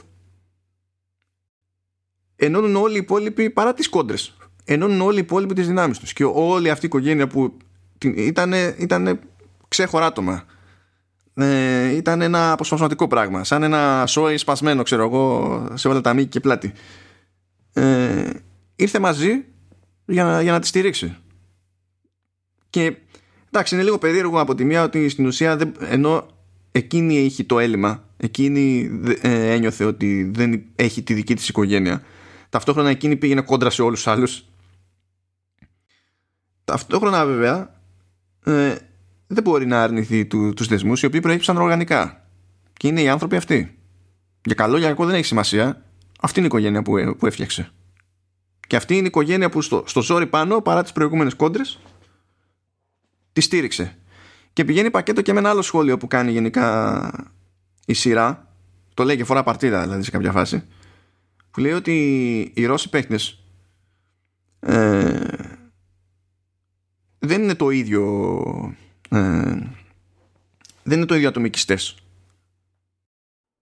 Ατομίσταροι περιπτεράκια ναι ε, ναι ε, και όταν ε, μπορούν να βοηθήσουν κάποιο συμπατριώτη τους σε κάποιο μάτι το κάνουν και το δείχνει και η σειρά σε κάποια φάση που όταν έχασε ο Λουζένκο από την Μπεθ και έπρεπε να πάρει σειρά μετά Μποργκόφ είχε πάει ο Λουζένκο στο, στο ξενοδοχείο, στο δωμάτιο του, του Μποργκόφ και καθόντουσαν και συζητούσαν ε, τακτικές και διάφορα άλλα τέτοια. Και αυτό είναι το ένα πράγμα που σταθερά έλειπε στην πραγματικότητα ή απλά το έδιωχνε από όσο πιο μακριά μπορούσε η Μπεθ και αυτό το πράγμα είναι που καλύφθηκε στο τέλος και τη βοήθησε να κάνει ένα, ένα βήμα παραπέρα. Πράγμα που σημαίνει βέβαια ότι στην εποχή του του, του μακαρτισμού αυτή η σειρά θα είχε απαγορευτεί γιατί δεν γίνεται. Δεν γίνεται να προωθούμε τέλος πάντων κάτι το οποίο προβάλλεται ως ρωσική αρετή ή δεν ξέρω και εγώ τι. Απαράδεκτα αυτά τα πράγματα. Στη φυλάκα όλα. Ε, ισχύει. Και είναι κάτι το οποίο το είδαμε και, στη, και στο προηγούμενο επεισόδιο του Showrunners που κάναμε για το Τσερνόμπιλ ότι το έχουν αυτό είναι τουλάχιστον μια αρετή την οποία την αναγνωρίζουμε στο συγκεκριμένο λαό. Η ομαδικότητα, η αίσθηση του καθήκοντος και η αίσθηση του να βοηθάει ο ένας τον άλλο. Καλά κοίτα, γενικά ε, μεγάλο μέρος της Ασίας πηγαίνει πακέτο με αυτό το concept για διαφορετικούς λόγους. Δηλαδή η, η Ρωσία κατέληξε όπως γενικά το Ανατολικό μπλοκ κατέληξε όπως κατέληξε επειδή είχε την πολιτική πορεία που είχε. Ε, ενώ άλλοι λαοί ξέρω εγώ που είναι πιο ανατολική η Ασία και τα λοιπά δεν ήταν απλά θέμα πολιτικής είναι όντως δηλαδή και ε, πολιτισμικό, πολιτισμικό χαρακτηριστικό τους ρε παιδί μετά από αιώνες και αιώνες και αιώνες ε, μιας συγκεκριμένης νοοτροπίας. Αλλά ναι όλο αυτό σε, στην άλλη μπάντα της υδρογείου φαίνεται συχνά παράξενο. Ναι ισχύει αυτό και μετά το, το άλλο το οποίο το άλλο το οποίο εγώ σκέφτομαι είναι και όλας στο ότι είναι λιγάκι πιο προηγμένη. Εδώ τώρα να κάνω μια μικρή παρένθεση και θα επανέλθω σε αυτό. Ε, γιατί δεν, δεν χρειάζεται να μαθαίνω παραπάνω. Είναι το ότι εγώ παρακολουθώ χρόνια e-sports. Τώρα αυτό είναι ε, Starcraft, League of Legends, ε, Overwatch, ε, Dota. Γενικότερα μου αρέσει να παρακολουθώ. Και αυτό το οποίο έβλεπα πολλές φορές ήταν ειδικά τα πρώτα χρόνια ότι οι δυτικές ομάδες βρισκόντουσαν σε, σε μειονεκτική θέση διότι δεν ήταν το ίδιο προηγμένα τα e-sports στη Δύση. Ενώ έβλεπε τους Κορεάτες και τους Κινέζους ότι, ότι ήταν κάτι το οποίο το κάνανε χρόνια. Υπήρχαν παίκτε οι οποίοι ήταν πλέον τριαντάριδες και είχαν γνώσεις και γινόντουσαν προπονητές. Τότε στη Δύση ήταν αστείο να υπάρχει θέση σαν προπονητή. Έβλεπες ότι οι ομάδες είχαν gaming house, ότι είχαν δεύτερη ομάδα για να παίζουν μεταξύ τους και να τεστάρονται και να υπάρχει και ένας ανταγωνισμός και ταυτόχρονα να δοκιμάζουν στρατηγικές ο ένας τον άλλον το ότι υπήρχε, ότι τρώγανε μαζί, ότι μένανε ε, κοντά οι ομάδες μεταξύ τους όταν πηγαίνανε σε ένα παγκόσμιο πρωτάθλημα. Οπότε όταν είδα στο, στο Queen's Gambit ότι ήταν αυτή η νοοτροπία των, ε, των Ρώσων παικτών για μένα δεν ήταν απλά και ένα χαρακτηριστικά χαρακτηριστικό του λαού, αλλά ήταν ταυτόχρονα και κάτι αναμενόμενο από μια χώρα η οποία ήταν πιο προηγμένη στο συγκεκριμένο άθλημα. Αλλά επίσης ήταν και κάτι αναμενόμενο για μια εποχή που η, μια αθλητική πρωτιά ήταν και μέρος της προπαγάνδας. Για τον ίδιο λόγο που οι Αμερικάνοι όλα αυτά τα χρόνια σκάνε άπειρα χρήματα στον, στο δικό του στον αθλητισμό. Και βλέπεις πλέον ότι το ίδιο κάνουν και οι Κινέζοι. Είναι πολύ σημαντικό, ακόμα και αν μας φαίνεται αστείο ή είναι κάτι το οποίο αποφασίζουμε να, να μην του δώσουμε σημασία. Αλλά χρησιμοποιείται ο αθλητισμός σαν προπαγάνδα. Είναι σημαντικό για εκείνους. Ναι βέβαια. Καλά και μιλάμε τώρα, εντάξει στο πλαίσιο της σειράς έτσι μιλάμε και για ε, ψυχροπολεμική περίοδο και φυσικό είναι από τη στιγμή που είχε προϊστορία και επιδόσεις η Σοβιετική Ένωση σε αυτό το άθλημα όχι να το εγκαταλείψει αλλά να δίνει όσο περισσότερο πόνο γίνεται. Για να μπορεί να βγαίνει και να λέει ότι κοίταξε να δεις εμείς σε αυτό το πεδίο κυριαρχούμε. Οι άλλοι είναι τυποτάδες. Ναι. Και είναι κάτι που κατά μία έννοια, εντάξει, όχι απαραίτητα το ότι σταθερά κυριαρχούν ε, τα, τα ίδια κράτη, ας το πούμε έτσι, στο, στο άθλημα αυτό, αλλά ε, αυτό που είναι σχετικά σταθερό είναι το πόσο έξω από τις υψηλότερες επιδόσεις ε, τις, τέλος πάντων τις, τις μεγαλύτερες επιτυχίες εξακολουθεί και είναι η Αμερική σε αυτό το θέμα. Δηλαδή παίζει πολύ Ασία Ευρώπη Ασία Ευρώπη Ασία Ευρώπη και ενίοτε γίνεται και κανένα πιο μπραφ ξέρω εγώ από Αμερική μεριά. Το οποίο με φαίνεται σε ένα άλλο πράγμα που ήθελα να σημειώσω επειδή είπες και εσύ στην αρχή ότι έγινε τώρα με αυτή τη σειρά και ότι ε, από το πουθενά αυξήθηκε το ενδιαφέρον του κόσμου για το σκάκι γενικότερα. Όχι από το πουθενά. Δεν είπα από το πουθενά, γιατί δεν πιστεύω και ότι το Queen's Gambit ήταν αυτό που από μόνο του υπήρχε ήδη μια τάση για το σκάκι. Αλλά συνέχισε. OK. Okay.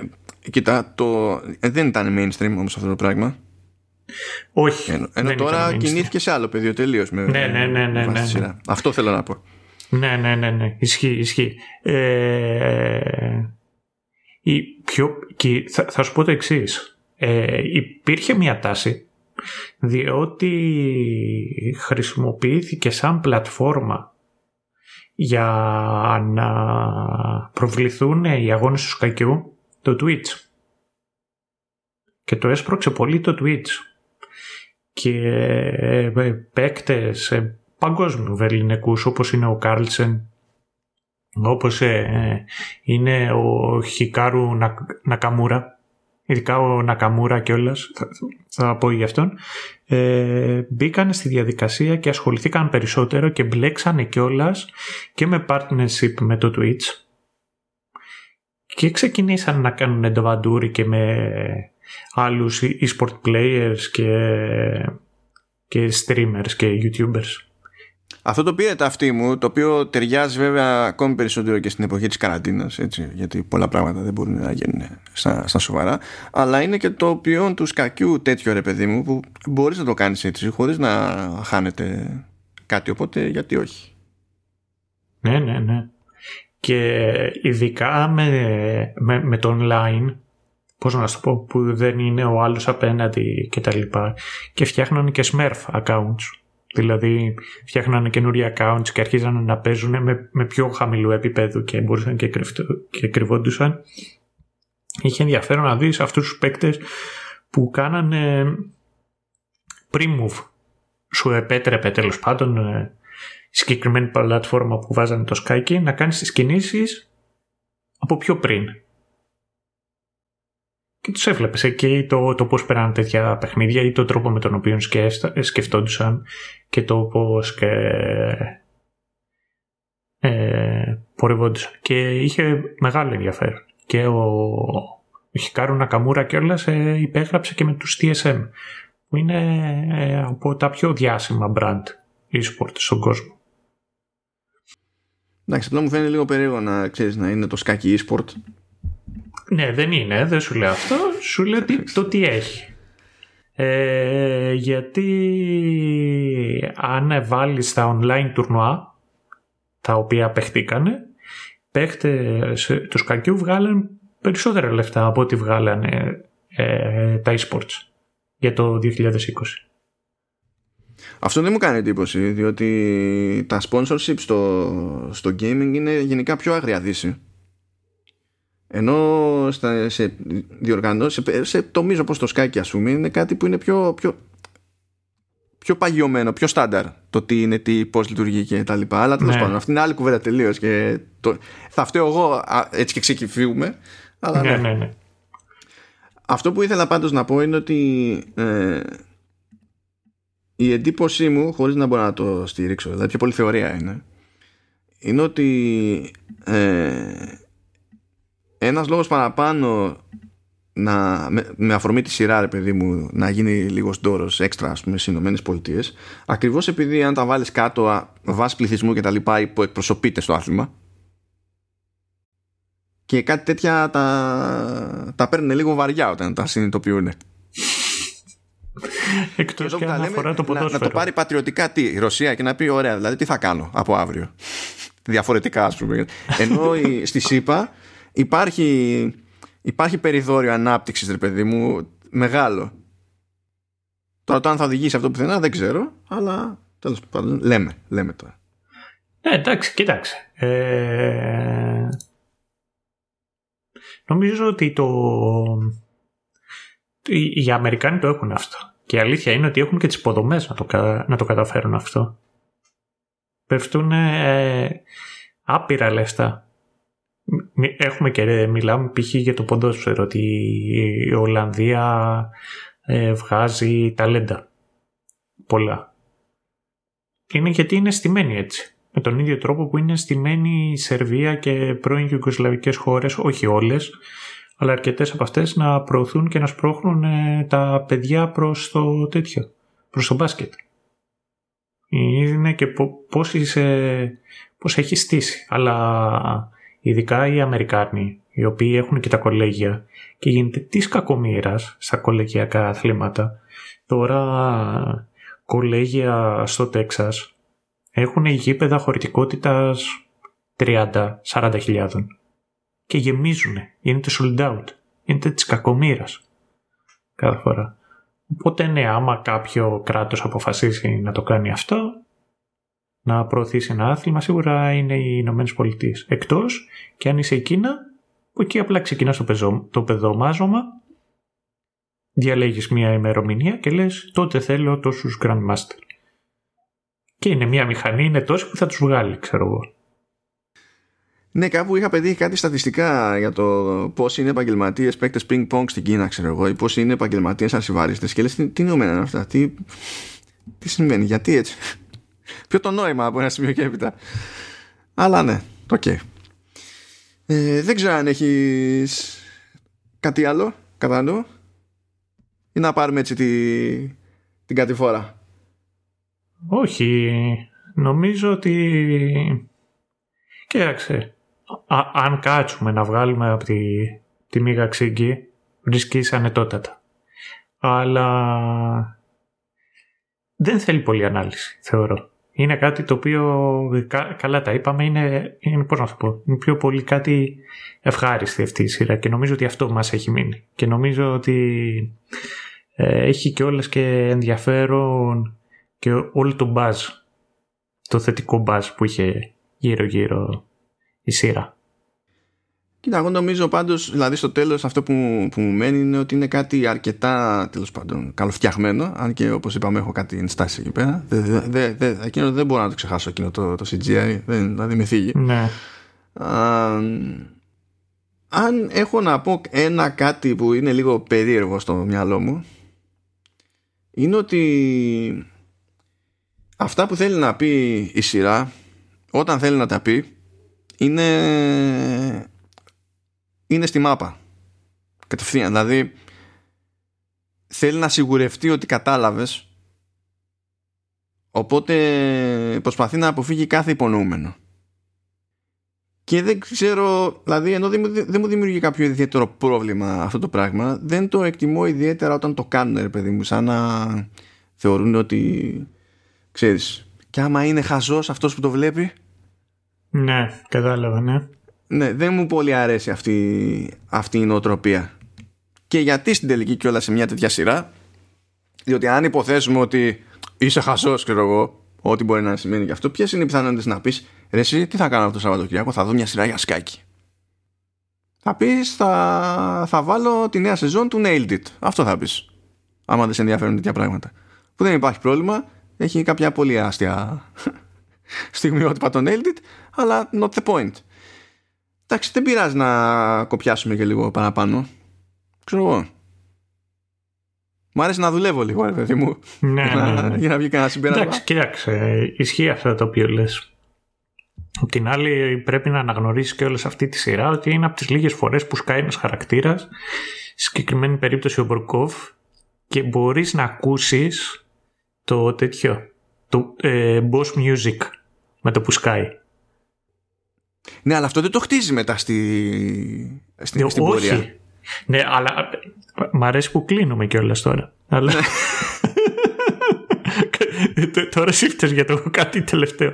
ε, τε- Και δεν είναι άσχημο.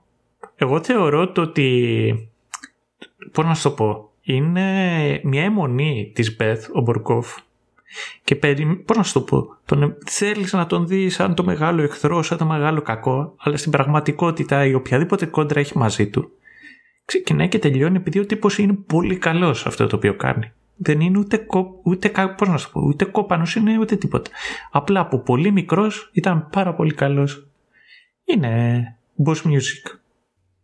Ναι, ναι. Ε, περίμενα να παίξουν λίγο με αυτό. Όχι και καλά να τον δείξουν ότι ξέρεις είναι κανένα καθήκη, δεν ξέρω κι εγώ τι.